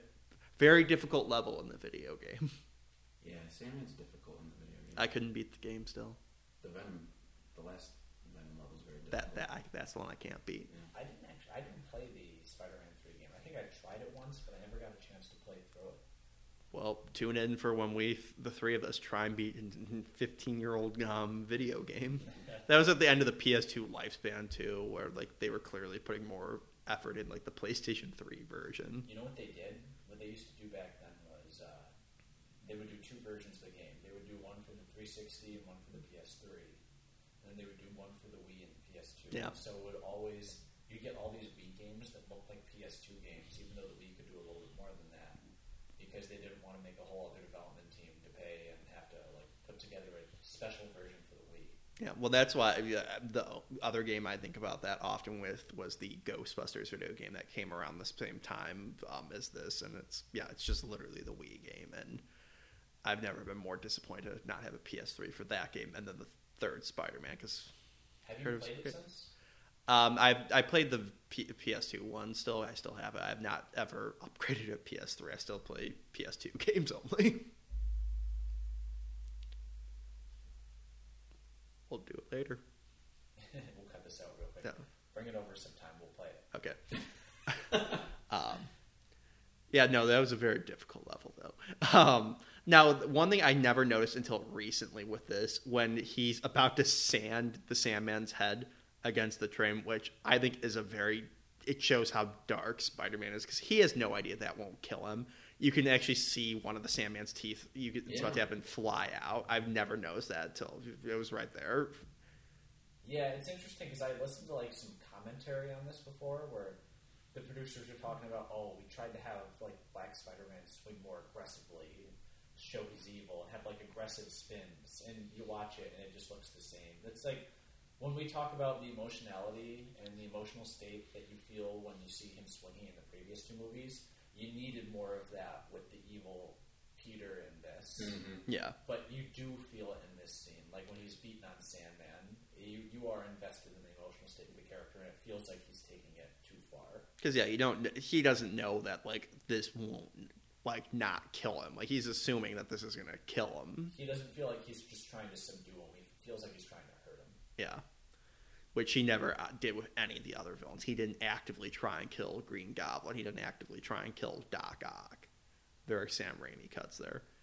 Um, Yeah, it's great. but yeah, I mean, that was more that we should have gotten more of that with Spider-Man. Like, it would have been great if we could could have seen some just like generic like robberies. Him him foiling also generic robberies where he's like beating the shit out of like even regular people. Like he's going well out of his um realm where like okay he never really has to do too much to stop your common bank robber where he's not like maybe like if they go a little dark like you you hear him like snap a guy's arm type thing to show like how this is like intensifying him because really other than putting his hair down until like the dance sequence when he beats the shit out of the bouncers and knocks mary jane down he's not all that different other than just being a moody teenager Yeah, you know, here's Mr. Ditkovich. Yeah. And, wow. Peter snapped at the landlord. He's taking it too far now. Because it's like, okay, why is he just ask, why is he asking for rent? Oh, it's because of the second movie. That's Yeah. that was the thing he said. I know it's here to provide conflict, but could have been something else. I think Yeah. it's more like set up to show that Peter is turned evil. I, I don't think they're really. The rent thing is more like an ongoing gag, and here it's just to provide setup to show how Peter's personality has changed. Oh Yeah. yeah. I just wish they could figure out a different thing to, to instigate that. They could have had like a mo- even just had a moment where he's like completely out of line with him, where he's like being nice, like, "Oh, how you doing today, Peter?" and like you know, being like a, him really fucking fly off the handle, like, "Oh, I'd be doing better if you finally fixed the damn door." I, I don't mind it. I, I get it. That's like sort of, if we're going to be honest, that's Mr. Ditkovich's character in a nutshell at this point. Yeah, If but they gave him a little. on him, then you can do that, and I they even do it a little bit later on. But you know, I don't know. Maybe there's a world where they could have done it more creatively. Maybe Mr. Ditkovich is like painting or something. He's like on top of a ladder, and Peter walks by. I don't fucking know. knocks him, knocks him down. Well, because they they they Falls doesn't know. I don't because they do expand a little bit with it um, by him saying he's a good boy. There's something must be wrong. That like it is expanding Mr. Ditkovich not being Maybe- quite an asshole. Maybe he wants Peter to be go get with his daughter. He's trying to get them to like to go on a date, and Peter's like, no, something like that. Jake feels so passionately he's knocking into the microphone. The point is, we should talk over several more scenes discussing the nuance of Mr. Ditkovich. Uh, all right, this is back to Aunt May sitting Oh. in an apartment Uh, talking about Peter's guilt. Let me bring up the scene that I wrote in my spider. Look at it. He's like he came over to give her good news, and she flips it around and just makes it about how he should feel guilty. So just for everyone to know, I wrote a Spider-Man three script when I was fourteen, like before the movie came out, because I was so excited. I, I plotted it just by all the behind the scenes and everything that I had heard into something that could resemble a script. And this is one of the scenes between Peter and Aunt May in her apartment, finding out about an accident happening at Oscorp. So they're they're watching TV, and the action says they hear an explosion coming from the TV. Peter, what happened there? May. oh, it's been on the news all day. Some explosion at one of Harry's smaller factories along the coast. It was terrible. An estimated 200 dead and 30, and 30 injured. Poor Harry. Lost a lot on that. Peter, yeah. That's my scene. This is basically Harry would also have to deal with being responsible for the death of 200 Oscorp workers. They're going through chapter 11 and then that. He's just like s- sitting down watching on TV. That's great. And the dr- my my script page is draft start June third, two thousand six. So yeah, I was fourteen when I started. Oh, we got a cell phone, people. Could you just it says Mr. Ditkovich home, Mr. Ditkovich cell. I like that it's just like he's like Or painting, Bernard like- or Bernard too. When you first said that Mr. Ditkovich should be painting, I thought you meant like Carrie was painting it. No, in, in like two seconds I got that, but like when you first said painting, the first image that came to mind was like Mr. Ditkovich like doing like a hairy painting. He's painting a self portrait of himself. He's painting a picture of Ursula. I'm going to sell for good price on street. This is the Seinfeld moment. Like a laugh track. again. Yeah, it feels like out of a sitcom, except like they forgot to put the joke in. Again, just Bernard's cell phone is on her phone as well. John Paxton was watching this. He's like, "Why did you include so much footage of this here?" I like to think that John Paxton wasn't told his his place in the plot till much later in the production. He didn't read the script. Oh, and here's here's okay. Here we go. This is what it happens when you expand on Mr. Dickovich. Yeah. I also like think John Paxton didn't know he was in this superhero movie. He just thinks he's in like a family drama. Yeah. I, honestly, it might have been a last minute thing with John Paxton where they just came up to him and were like, you know, oh, we got to reshoot it. We just decided the butler tells Harry everything. What? What's Ursula doing in the background? I think she's mixing. She's making cookies. That- yeah, that's that- foreshadowing to. well, that's like the joke that people. Oh, she all she does is bake. Maybe I should say setup. oh, it's set up. Well, yeah, get credit where it's due. well, she does like to make cookies. Yeah. that in the last movie. Yeah, she's stirring batter. Uh, yeah, I, She I, wants I you do to like this stir her ending. batter. I like this ending thing. It's like such a weird little character beat, but it it, it actually it, it works. But I looked it up, and um, I, we talked about in the last commentary if she's done anything. I didn't mention it to them in between. No, she has not done anything of note since this. Oh. So she's done a few sporadic episodes and movies, but never as the main character. Hmm. So she's working. She's honest. Yeah, I like her in this a lot. He should have ended up with her instead. Like, could you imagine if they killed Mary Jane and like it, the happy ending is with like him and her visiting her grave, and then like just like you see she's pregnant. Jesus Christ. this, is, the scene where Gives her Emmys ring. he his Sony his Sony sound system to turn on the music. This, this feels like an ad for like a Sony. product. It does. I mean, at least it's fun. It's Raimi, you know. eh, Thanks to him. If it was anyone else, it would be. It, I think would just be that. But here, it's it's it's kind of fun. Again, it goes least you like them. Yeah, that, maybe that's a good way of summing it up. Like, it's kind of fun with a deep throated side. again, it goes back to what I was saying. Like the, they, it's nice that they include scenes like this to remind you that they were friends and that they did date for like several months yeah. Oh yeah. to really set up, you know, his turn of "I want you to break up with Peter to hurt him." It's like, like making like the eggs and like as, I know. Yeah, how you invite your like friends It's an advertisement for a product that doesn't exist. Well, you know, they're bonding. It's building up to the part when they when they kiss. So they make an omelet. I don't. I wish it was maybe something else, but Bernard's gonna have to clean that up. oh, Oh, this is what it's like when you read Jake's script. The not. Sorry, let me rephrase that. I don't want to make it sound like I criticized your actual writing. oh, I'm, Yeah. Your, your, your Spider-Man script from 2006. Jake's actual writing is much, much better than No, it's all the it's script in this and the scene in general. So it's been I downhill. want since- to, I want to make, I want to clear the air here. Hey, well, this show is you know everyone starts got to start somewhere. they start with Spider-Man three, writing terrible scenes between Mary and Ant-Man. the death toll of Harry's. And by the way, did you get like what caused that? My, the, the scene. Yeah, no, no, not the concept of you writing. I mean, what caused the explosion? Did you Oh. think that far ahead? No, I just needed some problem for Harry to have. Oh, okay. Something. It wasn't like, oh, he becomes the goblin and it results in an explosion. No, it's just like, oh, something's got to happen. No, I think it was just that. Oh, and okay, and here's where we see the the quickest fall off the wagon ever. Oh, Where's the maker's mark? That's not maker's mark. He put it in a new bottle. He put it in a fancy decanter to hide his alcoholism. Yeah, all right, I guess he's evil again. So when was Norman gonna, you know, tell him Wait, what? Should have been in the middle. Norman tell, reminding him about avenging him. Shouldn't have been when he was making the omelet. He just had this flashback while he was doing that. it really, again, we talk. You know, By the way, I like this flash. I don't want to be the guy, the, the tone guy, being like, it's not tonally consistent. Sometimes I feel like that's when movies like this have fun when they juxtapose their tones. Yeah. But we just went from like chubby checkers to like Shakespearean revenge lust.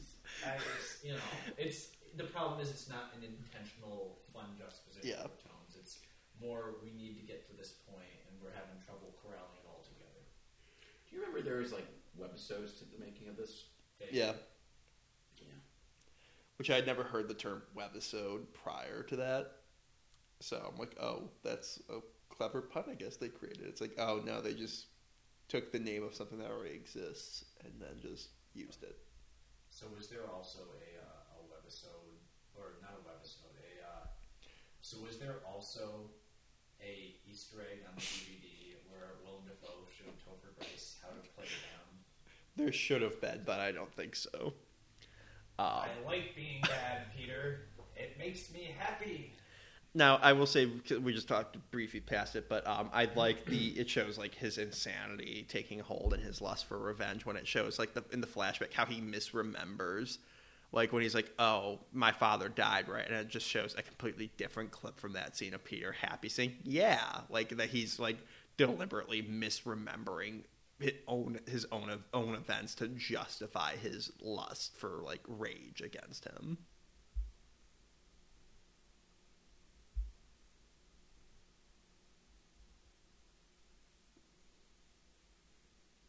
Um, What was Peter was doing there? Was he doing homework?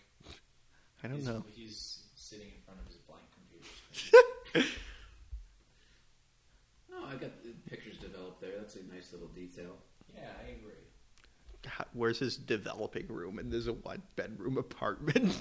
He's got. He's probably got like a red light bulb he screws in. Just blacks out the window, duct tapes the curtains shut.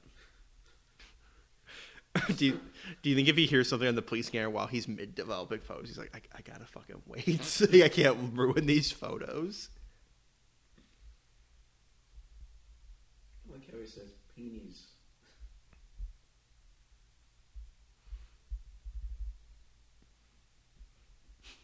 Could you imagine if like this was like the scene of The Godfather? Like he looks up, it's the rowboat. Looks back, she's just been shot in the head. like that's that's Harry's master plan. Just shoot her in front of him. Yeah. Yeah. No master plan, just fucking execute MJ. It kind of scene really does feel like a soap opera, but like not in a good way, where it's like the drama of the soap opera. It's like the the dialogue and the, the lighting of one, Yeah. and the, Even the and location. camera. Yeah, it's just like His body language too, like he feels like like he's puffing out his chest. Like I don't know if that's a good thing. and like with then the dialogue, symbiote. The dialogue is like, "Hello, MJ. How are you doing? There's something I need to tell you, Pete. I'm breaking up with you." It's like very basic, straightforward sort of stuff. Why couldn't Harry just try to kill Peter? Just, again? just throw the gu- the pumpkin bomb on the bridge. And he's, he's doing what his father said, destroying the heart. Exactly. Okay. Attacking the heart. Could have been a little more interesting than making s- a relationship end. I don't think that's No. what Willem Dafoe meant. Like I said, Harry's master plan in this is holding MJ up at gunpoint and saying, "You better break up with him, or there's going to be problems." Um, Like, because like you know, you, see, you even sit here, and I hate to get like all logical 101 on this, but like, couldn't she just be like, "Yeah, Harry's trying to force me to," and Harry's not like prepared right now. He's standing over there in like street clothes, like just kind of watching it, and she could have been like, "He's right over there." Well, the how I- Peter would have been like. isn't that the how it should have ended? Like do that. Like hey, he wants me to break up with you. Go kick his ass. He's right over there. He could have probably made the jump from the bridge over to Harry. Yeah. Well, logic doesn't work in these movies. It, it is. It's. It's like a past progressive, like almost like a middle school move. Yeah. And again, he could just have a gun here and just fucking shoot him. Like when he's he's like, "Hey Pete, what's that behind you?" Just shoot him in the back of the head. Well, again, he's he's trying to break his heart, and so now the master stroke comes in, where he says, "Oh, I'm the other guy." Couldn't you have done something more interesting though? If that's what you're like, that's the problem. It's just the idea of it's. It's almost as if like they're. Kind it was like it's like plot blocking. Oh no, it could have been much more Okay, it, it just. It, but it's like, why not just go for the jugular and just kill him? Why? It just feels like you're just delaying it. I, I get the. I get what they were trying to do. It just Should have just broken into Aunt May's apartment and like you know done it again. snapped her neck. He, he's much more efficient than his father in this one. Like his ghost is like imagine like every time there's a reflective surface, he sees Willem Dafoe, and he's just like! That's what He's like. like, "You killed uh, May?" The animated series did that. Yeah. so you you snapped May's neck. Yeah, he told me to go for his heart. You, you tried killing his aunt. Like I, I tried. I, I, I, I didn't do it. Yeah.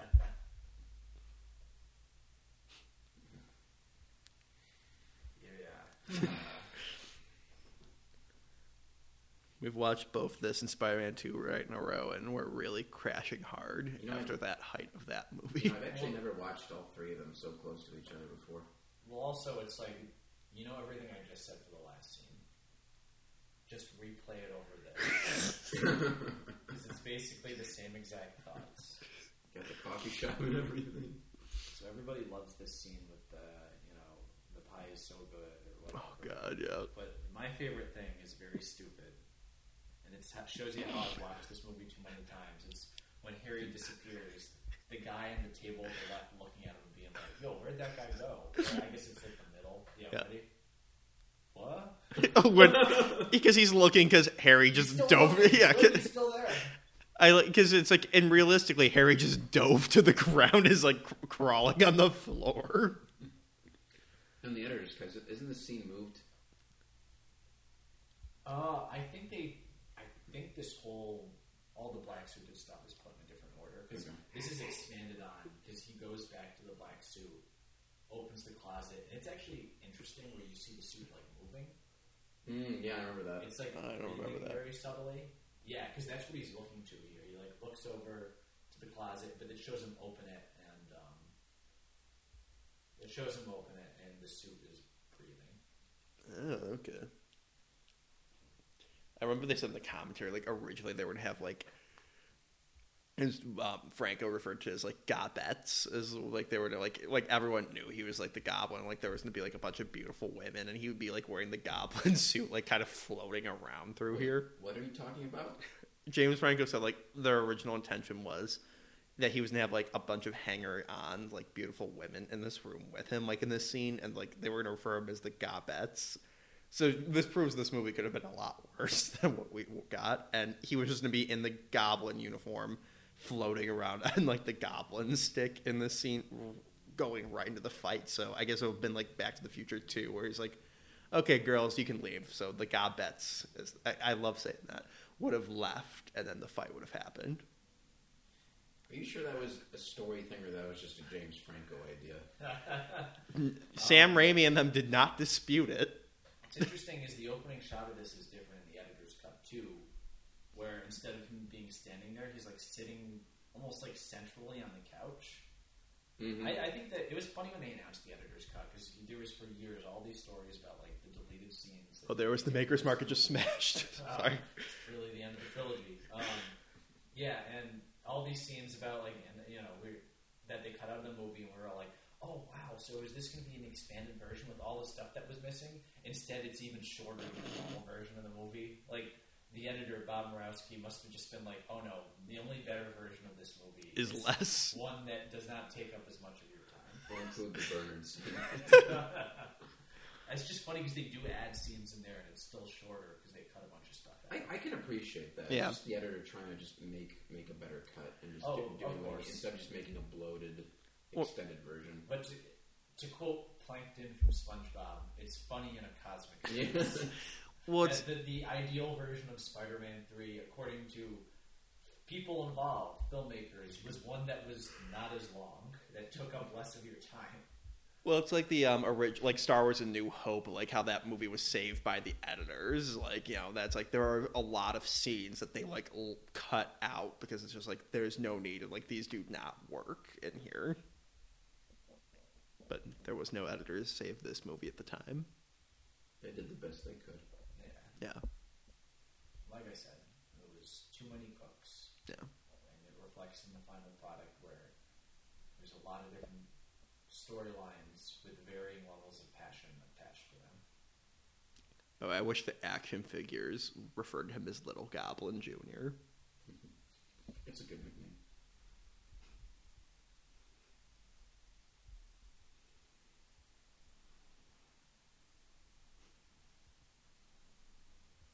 like the parallel to like when the Goblin bomb went off and like shredded his mask in the first one, like that. Now, could you imagine? the vaporizing skeleton. Yeah. Yeah. Peter didn't? Well, I was about to. It's good thing Peter didn't do that one.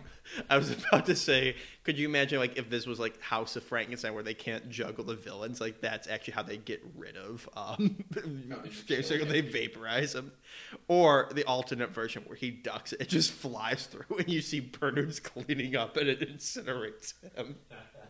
That's where he gets even angrier. It's like you killed my butler.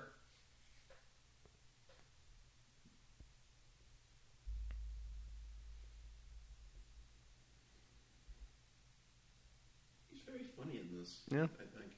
Yeah, I like this shot too. How it zooms into the picture that he's putting up, and you see Peter's reflection. He's within the black suit picture. Mm. Also, I think this is no, it's the montage. I was going to say after the montage, that's our last scene in the Daily Bugle. Mm-hmm. And that barely even counts because it's like just it's just Betty. Like we're done with Jameson after. Oh no, Jameson's in the um, climax, but we're done with Robbie after this sequence. We're gonna have to print a retraction. Robbie's role in this is to say, Peter, what's going on? Yeah. Black suit Spider-Man. And Hoffman as well. yeah. Peter, these are incredible. I think Hoffman ended up having more lines. No, it's to say what's going on here. It's a shame because we talked about with in the second one, like how like there's like the knowing glance he shares with Peter, and like how he's like going up to bat for Spider Man, like when Jameson's like giving him with the headlines, like I got it, I got it. It's like they really did like downplay Robbie's role in this, and it's a shame because they were definitely building up, and then obviously in the comics and the cartoon, he was a much better character. Wait, you can see Tobey Maguire getting increasingly shorter as he walks through the Wait, was the floor slanted for it? No, he's just a short guy. Okay. It's forced perspective. Or Yeah. something. You see the extras are getting taller.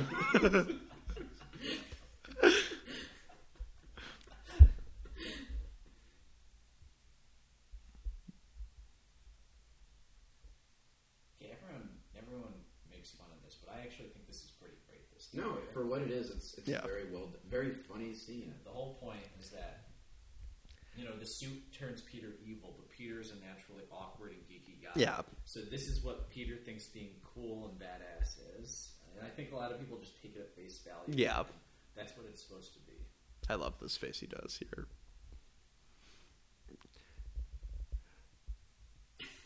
Well, because you you even see like when it's from his perspective as he's dancing in the street, women are impressed, but then it cuts to like a third person perspective, and like they're like disgusted by him. Most of them are like, "What?" Yeah, Here's the they're disgusted. Evil, uh, the evil symbiote cell beating up the good human cells. A little on the nose, but yes. Yeah, that's what you need to accomplish in that in two seconds. Oh yeah. Also, the uh, you see the lizard skeletons behind Doctor Yeah. there. Oh, I didn't. I don't think I ever noticed that. Yeah. Yep. That's pretty cool.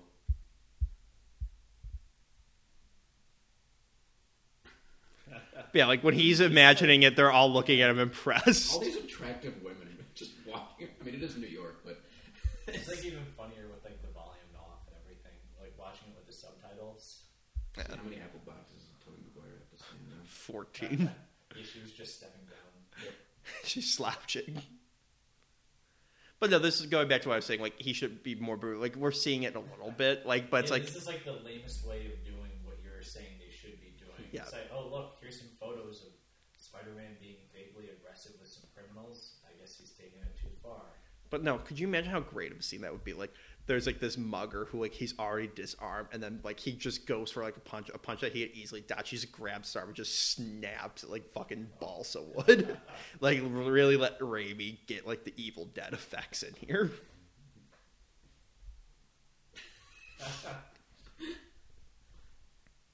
I love this cut too. The doors. He's the worst.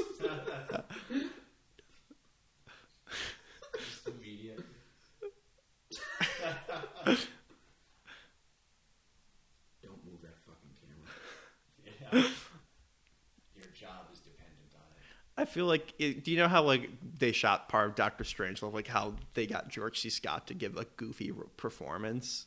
They like told him like it's gonna be a serious movie, and then like they be like, Kubrick would be like, okay, let's do a joke take before this, and then he would just use the joke takes. And it's like I feel like that's what they do with this. It's like, hey, Tobey, come out and just do a goofy dance, and then we'll do the real scene. And he's like, okay, I'll do a goofy dance, and they're like, okay, moving on. Wait, what? We're not doing something serious. So anyway, we finish our Saturday Night Fever comedy scene and cut to, you know, vengeance-fueled resurrection in a dark, atmospheric Oh, swamp. Competently done. where Sandman remembers Penny as we as as do we as an audience. I guess he's just been in a coma at the bottom of the river for the past several days. Again, just like the uh, monster movies, gotta get rid of um, one when the other, or bring one back when the other one disappears. This is probably the back lap. Oh, Yeah. wow. He's really been slighted by Peter. Yeah, it's really gonna justify him and wish his praise to God to murder him. Taking that girl he was awkwardly pining after into a jazz club. After getting him fired for a crime he committed. This is what I want to say to, to every waitress. I Works forgot every about that time. one. This is great, though. Again, it's like Could you imagine if he Peter said it to a be guy? Cool. I think that's great.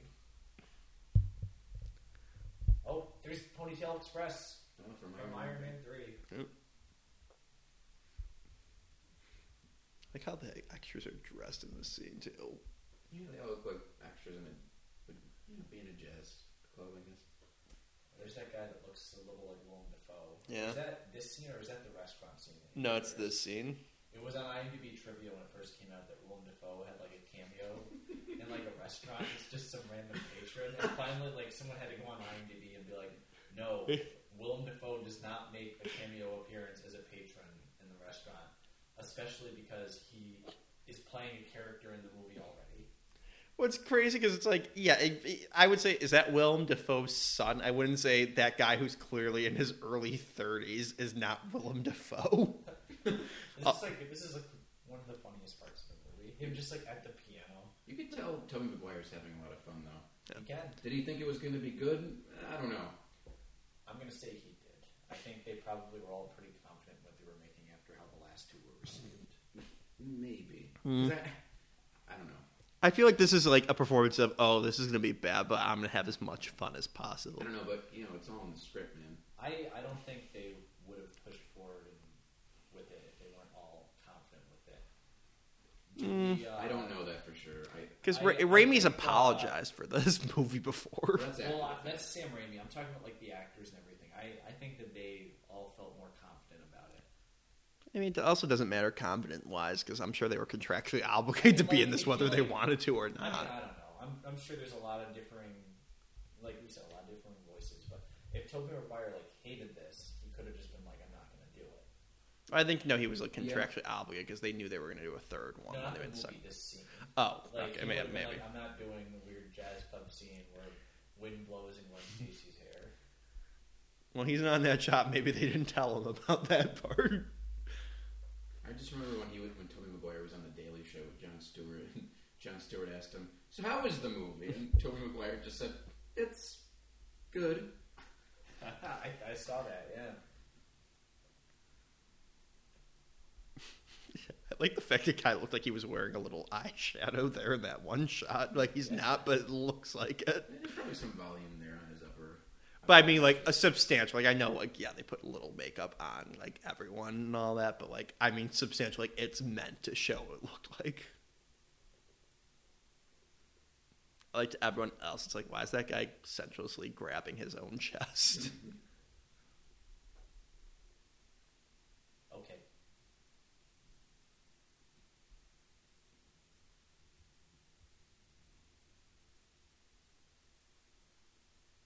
You dance terribly.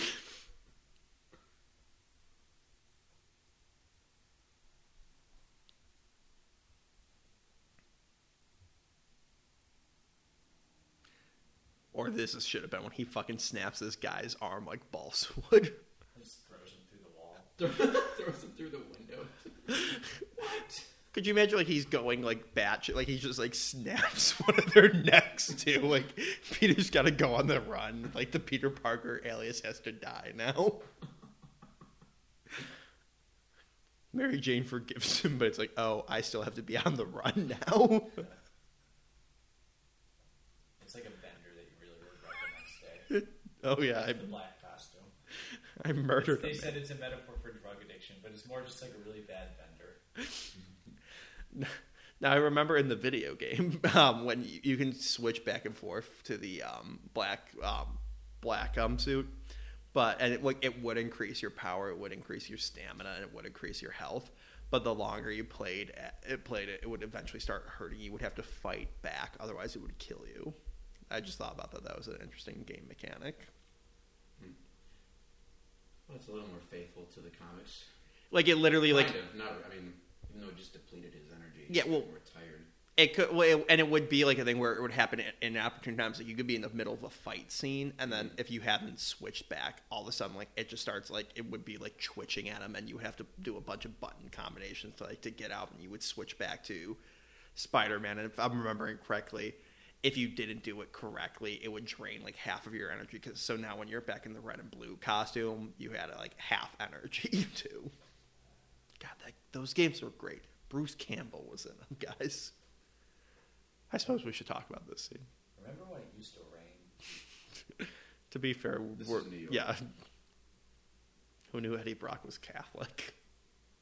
That's a big thing in the comics, actually. Mm-hmm. Oh.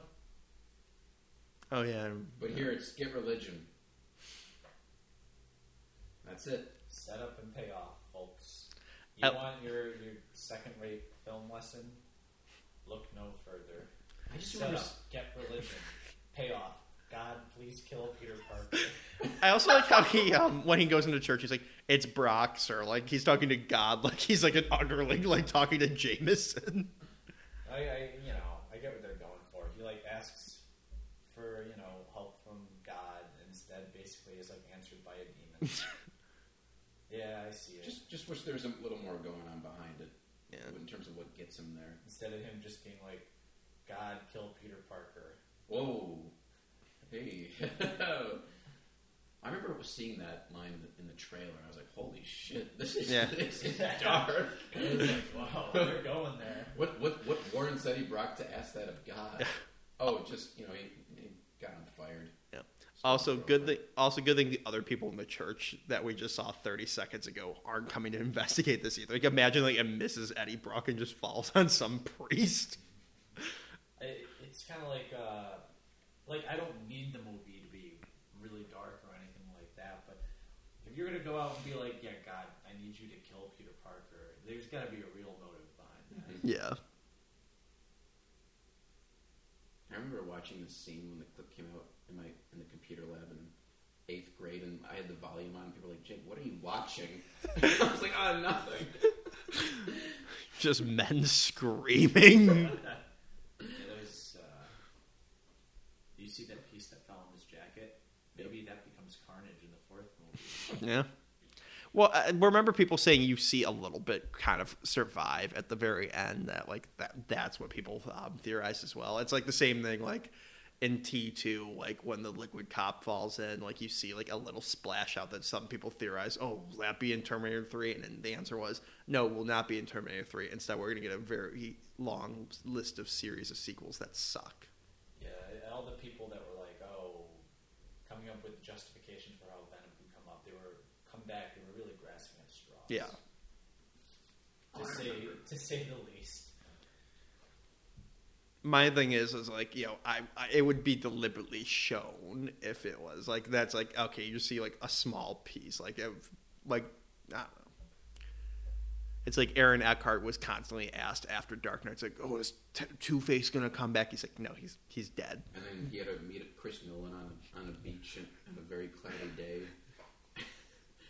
For Chris Nolan to tell him no. Well, you know, these things can always change. Remember how Ian McDiarmid asked George Lucas, "Is Emperor Palpatine dead?" And he said, "Oh yeah, absolutely." There you go. Get J.J. Abrams to direct the next Spider-Man movie. He'll bring back Venom. With no explanation whatsoever. He'll just be alive.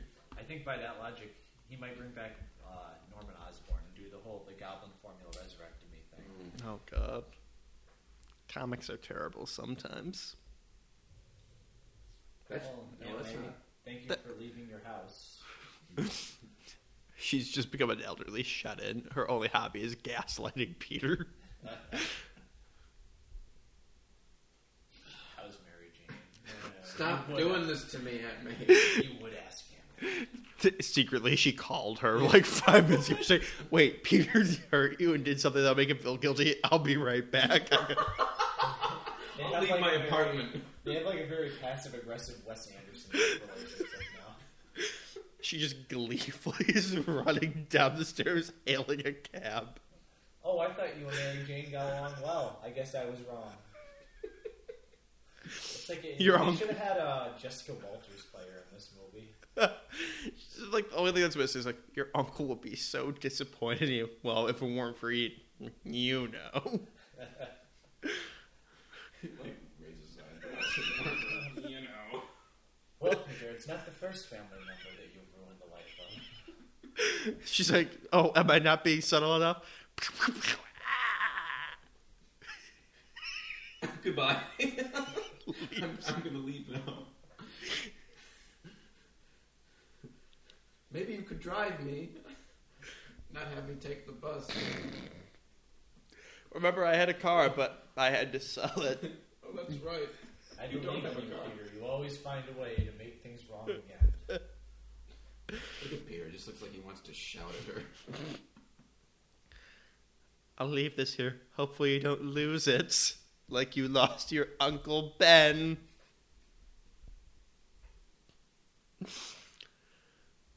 Uh, yeah.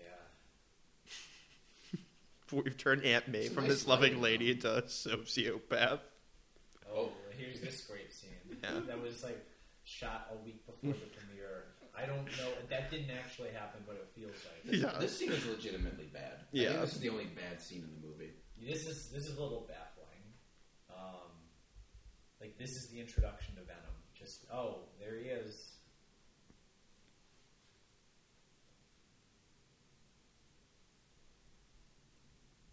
Wait, how do you know about my daughter? Were you watching as a sandcastle was being built for her? He was. It was in all the papers. There's an alternative scene where, uh, probably a better one. I mean, granted, I haven't seen it, but it sounded better. Where Eddie shows up at the park and corners. That that's why I was referring Oh, to. yeah. Corner that had to Sandman. be the lead in after that scene in the editor's cut. I thought we were going to get that Yeah. in the editor's cut. Maybe like the effects weren't finished. Mhm. yeah. Because I assumed he was going to show Venom at some point in that scene, but I I don't know. We don't know enough about it. Well, in the video game, Eddie holds the daughter hostage to, to force Sandman to work for him. So I don't know if that happened in that alternative scene, though. Oh, Yeah, I forgot about that. She was like in the trunk of the car that you have to like no, she's rescue. in the tree. She's being held by the, the symbiote. Oh, well, in the ver- in the version I play, if I I might be remembering it, like she's like in like a car that like the car Mary chains it. I think. Oh, Jesus Maybe I'm misremembering You that. probably are. That, that's pretty disturbing. she's just in the trunk. Daddy, did you find the medicine? What? Well, well, Flint. The good news is you saved your daughter from uh, the symbiote. Bad news is she's still dying. she's in, she's locked in the trunk of a car. okay. Here's a scene I do like. I actually like him as the taxi driver here. What is something Eddie Brock would do? He does disguise himself with the symbiote. And But it's like it's adding like some real personality to this to this character. I, I think of like the the first two movies, the villains had a lot of fun personality, and that's like a moment He's dressed as a taxi driver and turns into a monster and kidnaps her. That also looked like a very fake arm. Like I don't even feel like that was like a real arm with makeup, but it was just like a prop arm. They just jam in Kirsten Dunst's face. Sam Raimi just jam the arm, Uh, yeah. or he just You could clearly tell he's just looking down. Like like they don't even have the teleprompter at eye level for him. He's looking down. Okay, this is a random thing, but that one shot of the SWAT officer like getting attacked always reminded me of Sir Robin from Monty Python, where it's the angle of his face as he's being attacked. It looks just like Sir Robin and Monty Python in the book. Yeah. Yeah. Um, here comes the in, music. in other news, I will never be watching this movie again after this, except probably again tomorrow.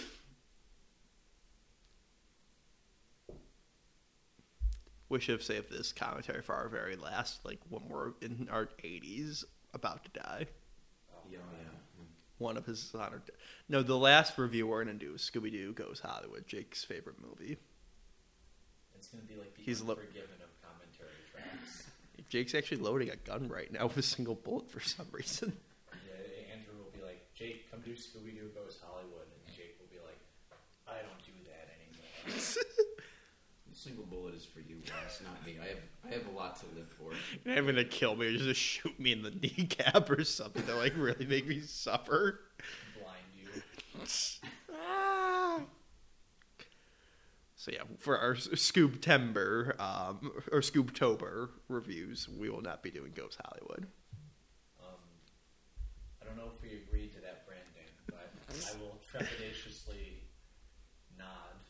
Now there is an alternative, another scene where Mary Jane shows up to Harry's place and talks about forgiveness. I know that's like in the Comic Con trailer. Yeah, it's in the it's in the normal trailers. You can see it.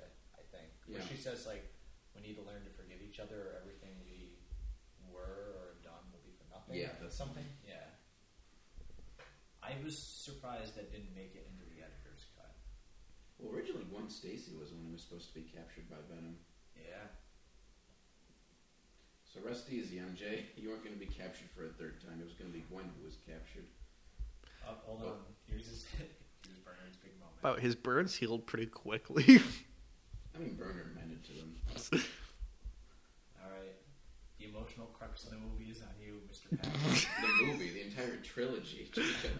he was killed by his own gilder. it's Glider. it's Glider, John. I, I I almost feel kind of bad for him here because it's you know it's a stupid scene and he pretty much just does this as a hobby. Like I saw an interview with Bill Paxton where he's like his father worked in a different industry, retired, and would just do stuff like this for fun. And suddenly they're just like, you need to hold the emotional crux of the entire trilogy of this blockbuster series right now in this poorly written scene. hey, you know that's what he gets for not taking Bill Paxton to see JFK. I even like people that uh, that say that the butler is just a figment of his imagination. Oh God, Say Harry's Bernard decrepit, Quid. warped mind just hallucinates Bernard. Yeah. Bernard Bernard retired several years ago.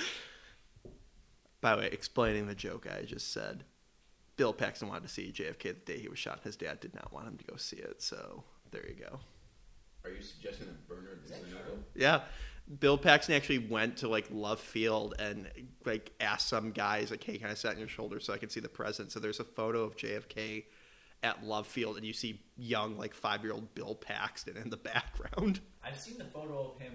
Uh, I didn't realize the other connection you Yeah. made there, though. Notice all the extras looking in a different direction. yeah.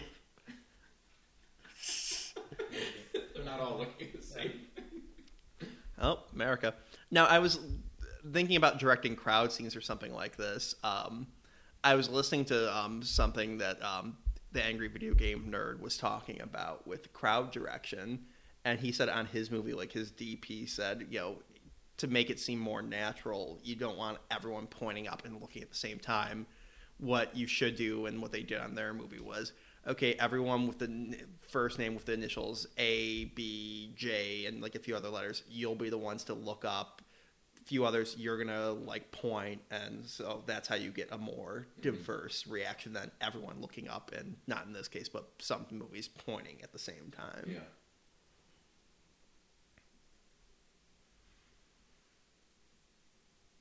This is a funny one. Yeah. You know, some people also Nice. bring up like, why does he have to take his mask off? It's like because this is so rushed. You he needs to know it's Eddie. There's uh, no other way. There was no other time for him to know that this was Eddie, except for him to take his like symbiote Well, mask yeah, off. They also want to let him act and give, Yeah. give him face time too.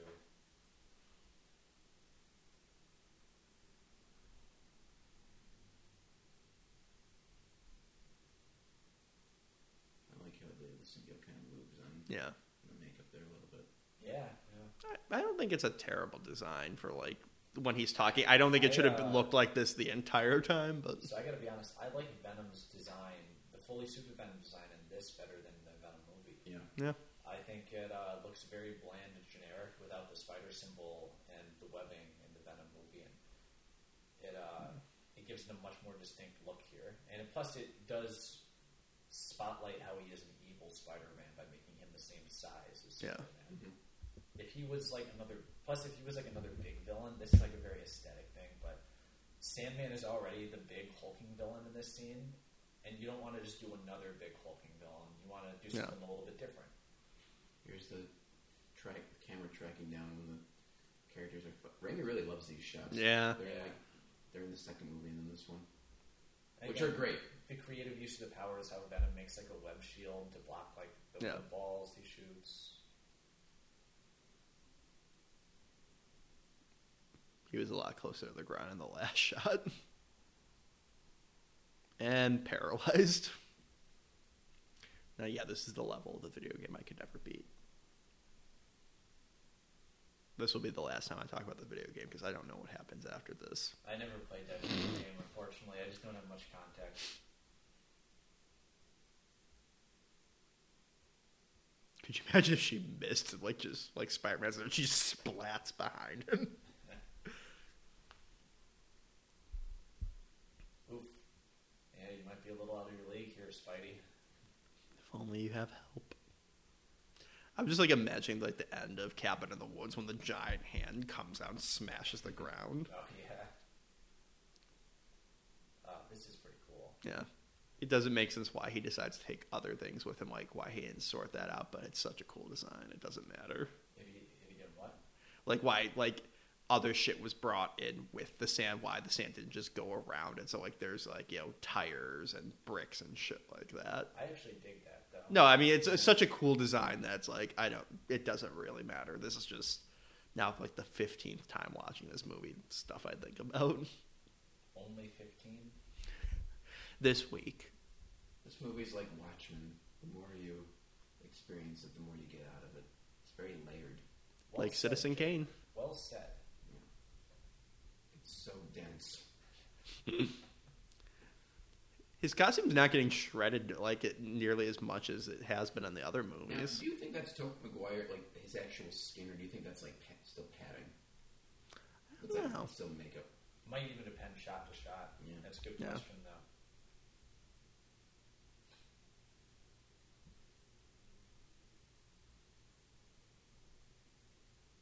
MJ's like, I got my own problems here, sport. Jesus Christ. Buddy, you got sand, I got taxis. Yeah, you have superpowers at least. I'm I'm definitely not going to survive this.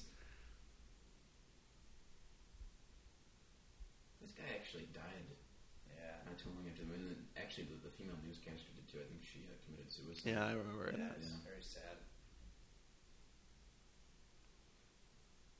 Got nothing to say to that.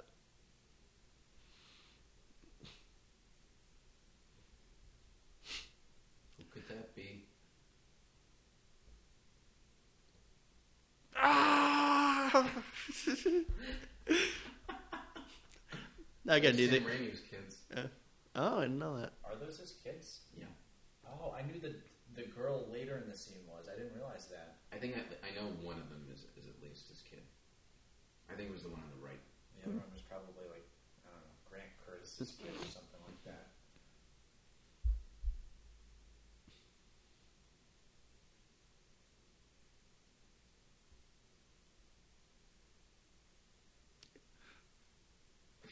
Friendship. All three of us almost said like a joke. and then we stopped. Yeah. Yeah. This is nice. Fr- These best friends teaming up. I mean, okay, it's not perfect, but uh, at least Harry's got It's an a arc little, here. it was a little rough getting there at the end, but it feels cathartic finally having them side by side fighting with each other. Give me your hand.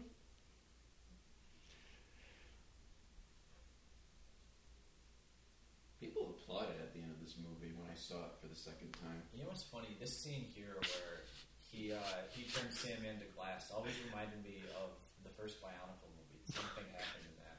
Okay, so anyway, this is Sam Raimi's daughter. Oh, this is J. Jonah Jameson's last scene where it's the 2000s. and Everyone's dressed like it's the 2000s except Jameson, who's dressed like a 1950s news reporter. Three piece suit, fedora.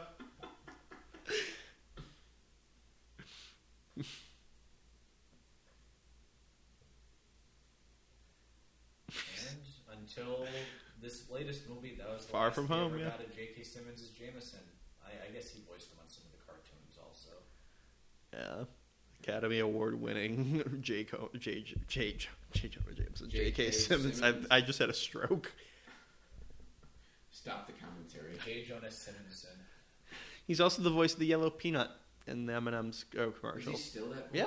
Really? I think I might have like w- won a trivia question in a bar once with that or something like that. Well, they had like a That lot was of a voice question, actors. yeah. Phil Hartman was the voice of the blue one. No, maybe it wasn't a bar. I don't know. I don't know. Anyway, back to the movie.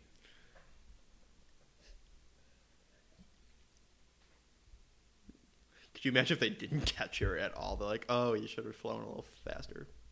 My God, I, she probably should have had a heart attack or something. it, it should have broken her back, still like paralyzed. She's like, I'm alive. I'm trapped in the shell of my body, but I'm alive, I guess. you forgive me? I like how like his mask is now higher. like the eye makes no sense in the actual relation to where his eyes, so he can't see out of his right eye right now. I've always noticed that too. See, I never noticed that. Yeah.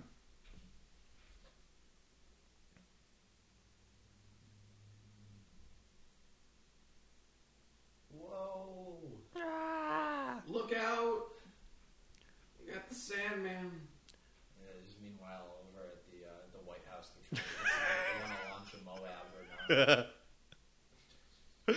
Do we need to level New York? Yeah, what's Bush's reaction to this?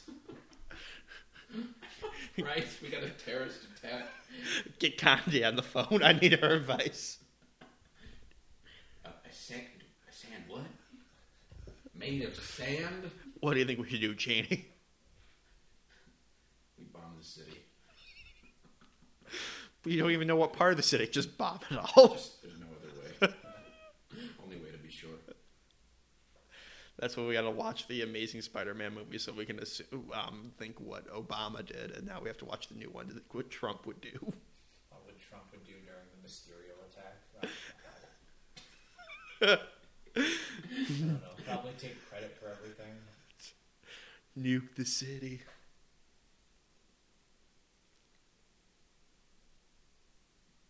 He would blame NATO for not adding money in.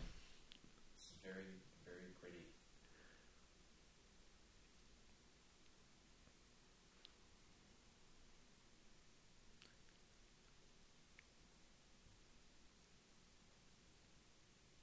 When Topher Grace talked about there's like he's got like a his teeth are he said that was pretty painful. Heard it bruised his gums. hmm Yeah. Hope it was worth it. Uh, I th- even though that's completely CGI, that always like hurts me when I see that. I don't like how he sounds. He sounds like a chicken. Yeah. Well, you know what? Again, I go back to the aesthetics of the scene. It's a Tasmanian devil roar that they use for that, and you don't want to make him sound. I, get- they probably didn't want to make him sound too deep because he's not a big guy in this, and you also have Sandman as the big Hulk. Yeah. So you want to add that variety there, especially because this is the only scene Venom appears in. I just wish it sounded better.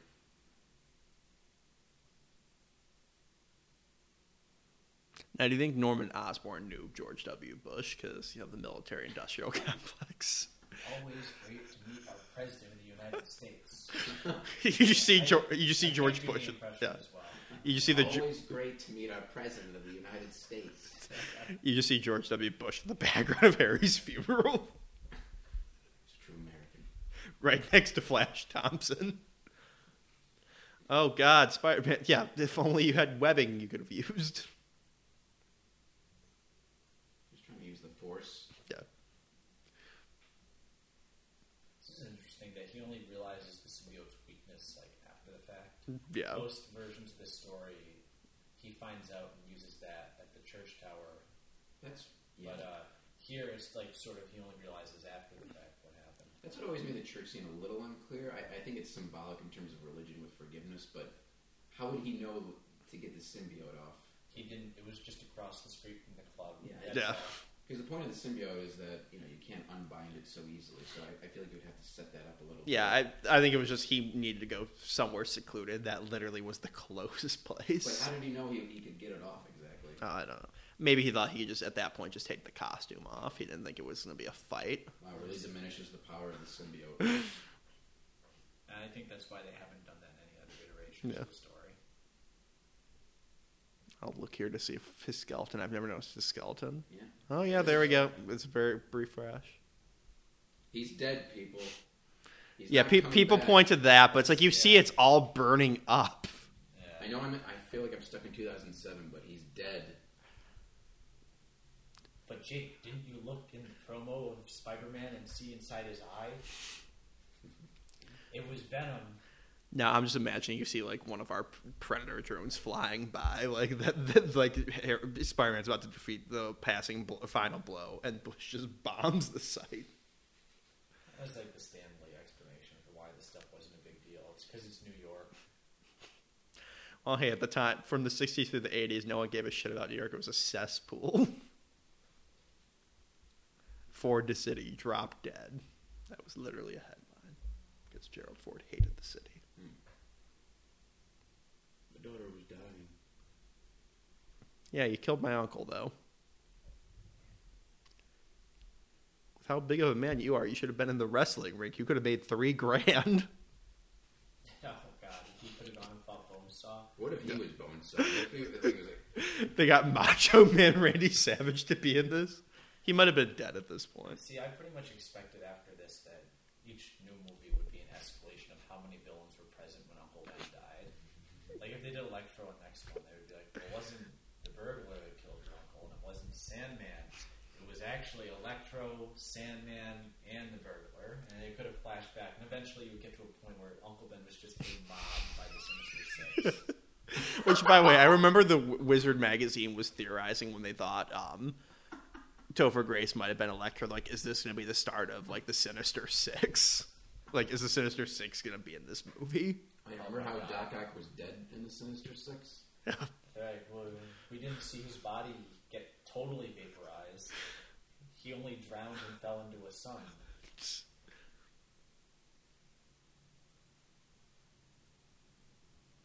Great acting here. This is this Yeah. is a great scene. It's good in spite of the silliness of this retcon. Yeah, This is where Raimi shines. Here. Great score. I do love the line that, that's coming up here when he said, "We don't choose to be this." I always felt that that kind of sums up the entire trilogy. That's I don't know. good Point. I don't know if that was intentional, but I always felt like that was like a nice cap to it all. Yeah, I think it's right here. Another way of verbalizing, you know, you make do with your situations.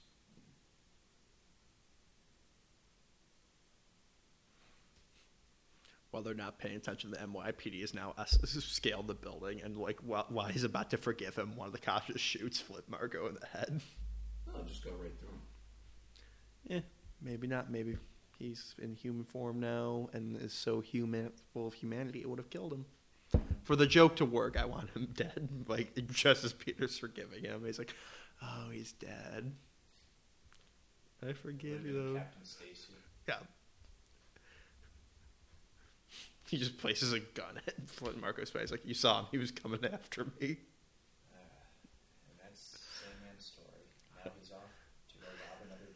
I don't feel so good, Mr. Spider Man.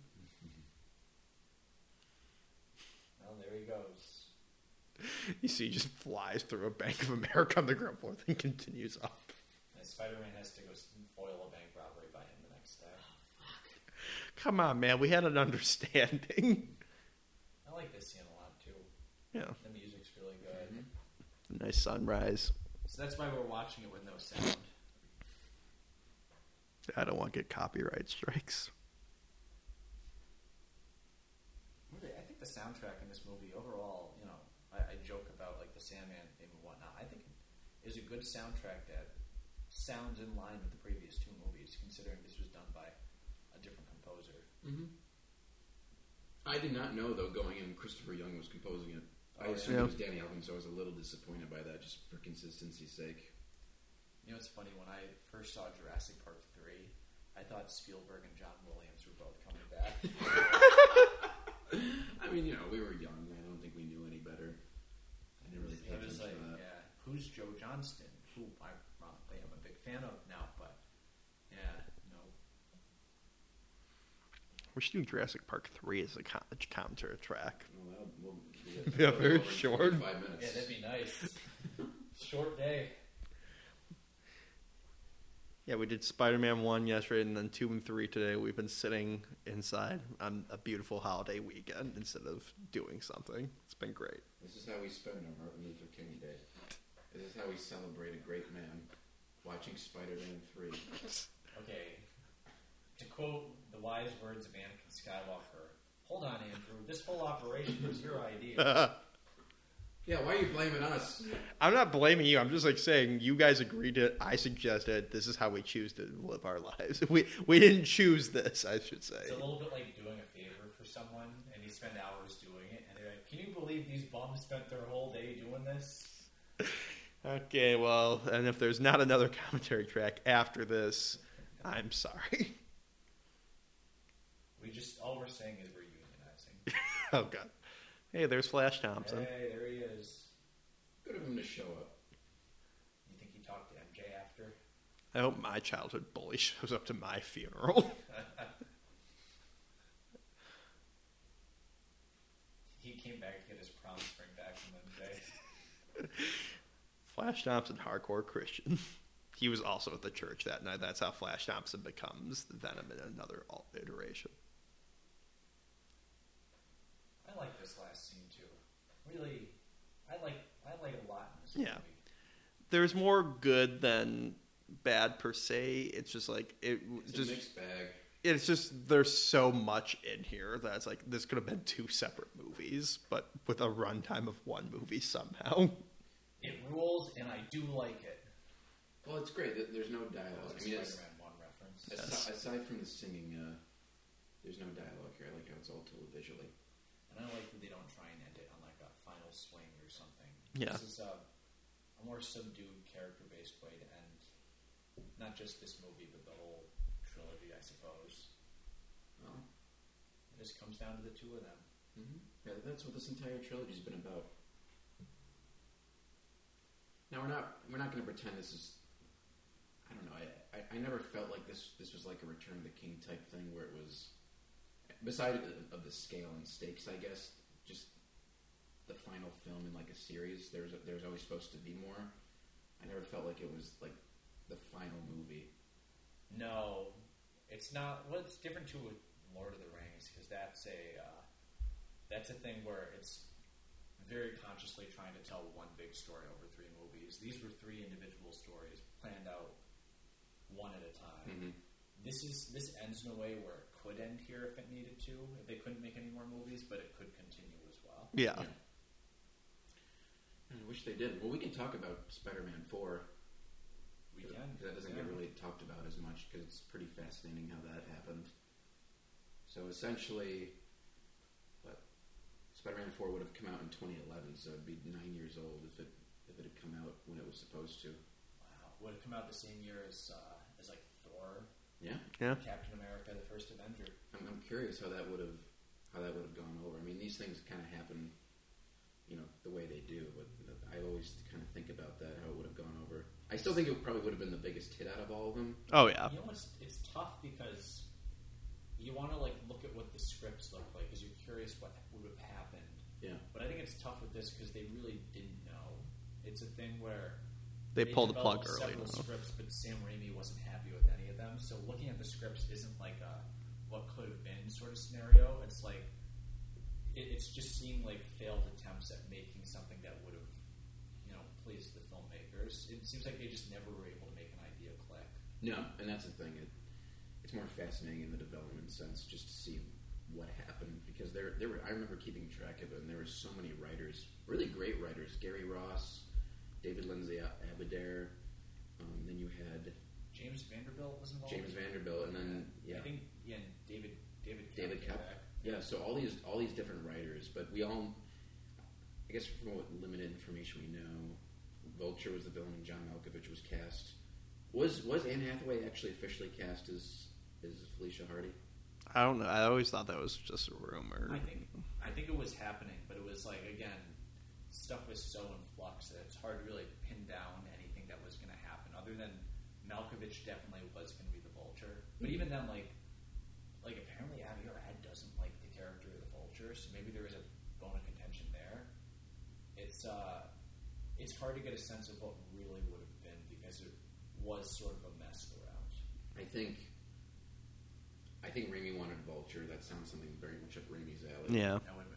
Malkovich is the Vulture. Oh God, yeah. That's So- incredible casting. That, again, that fits into like Willem Dafoe, Molina, and, and Church.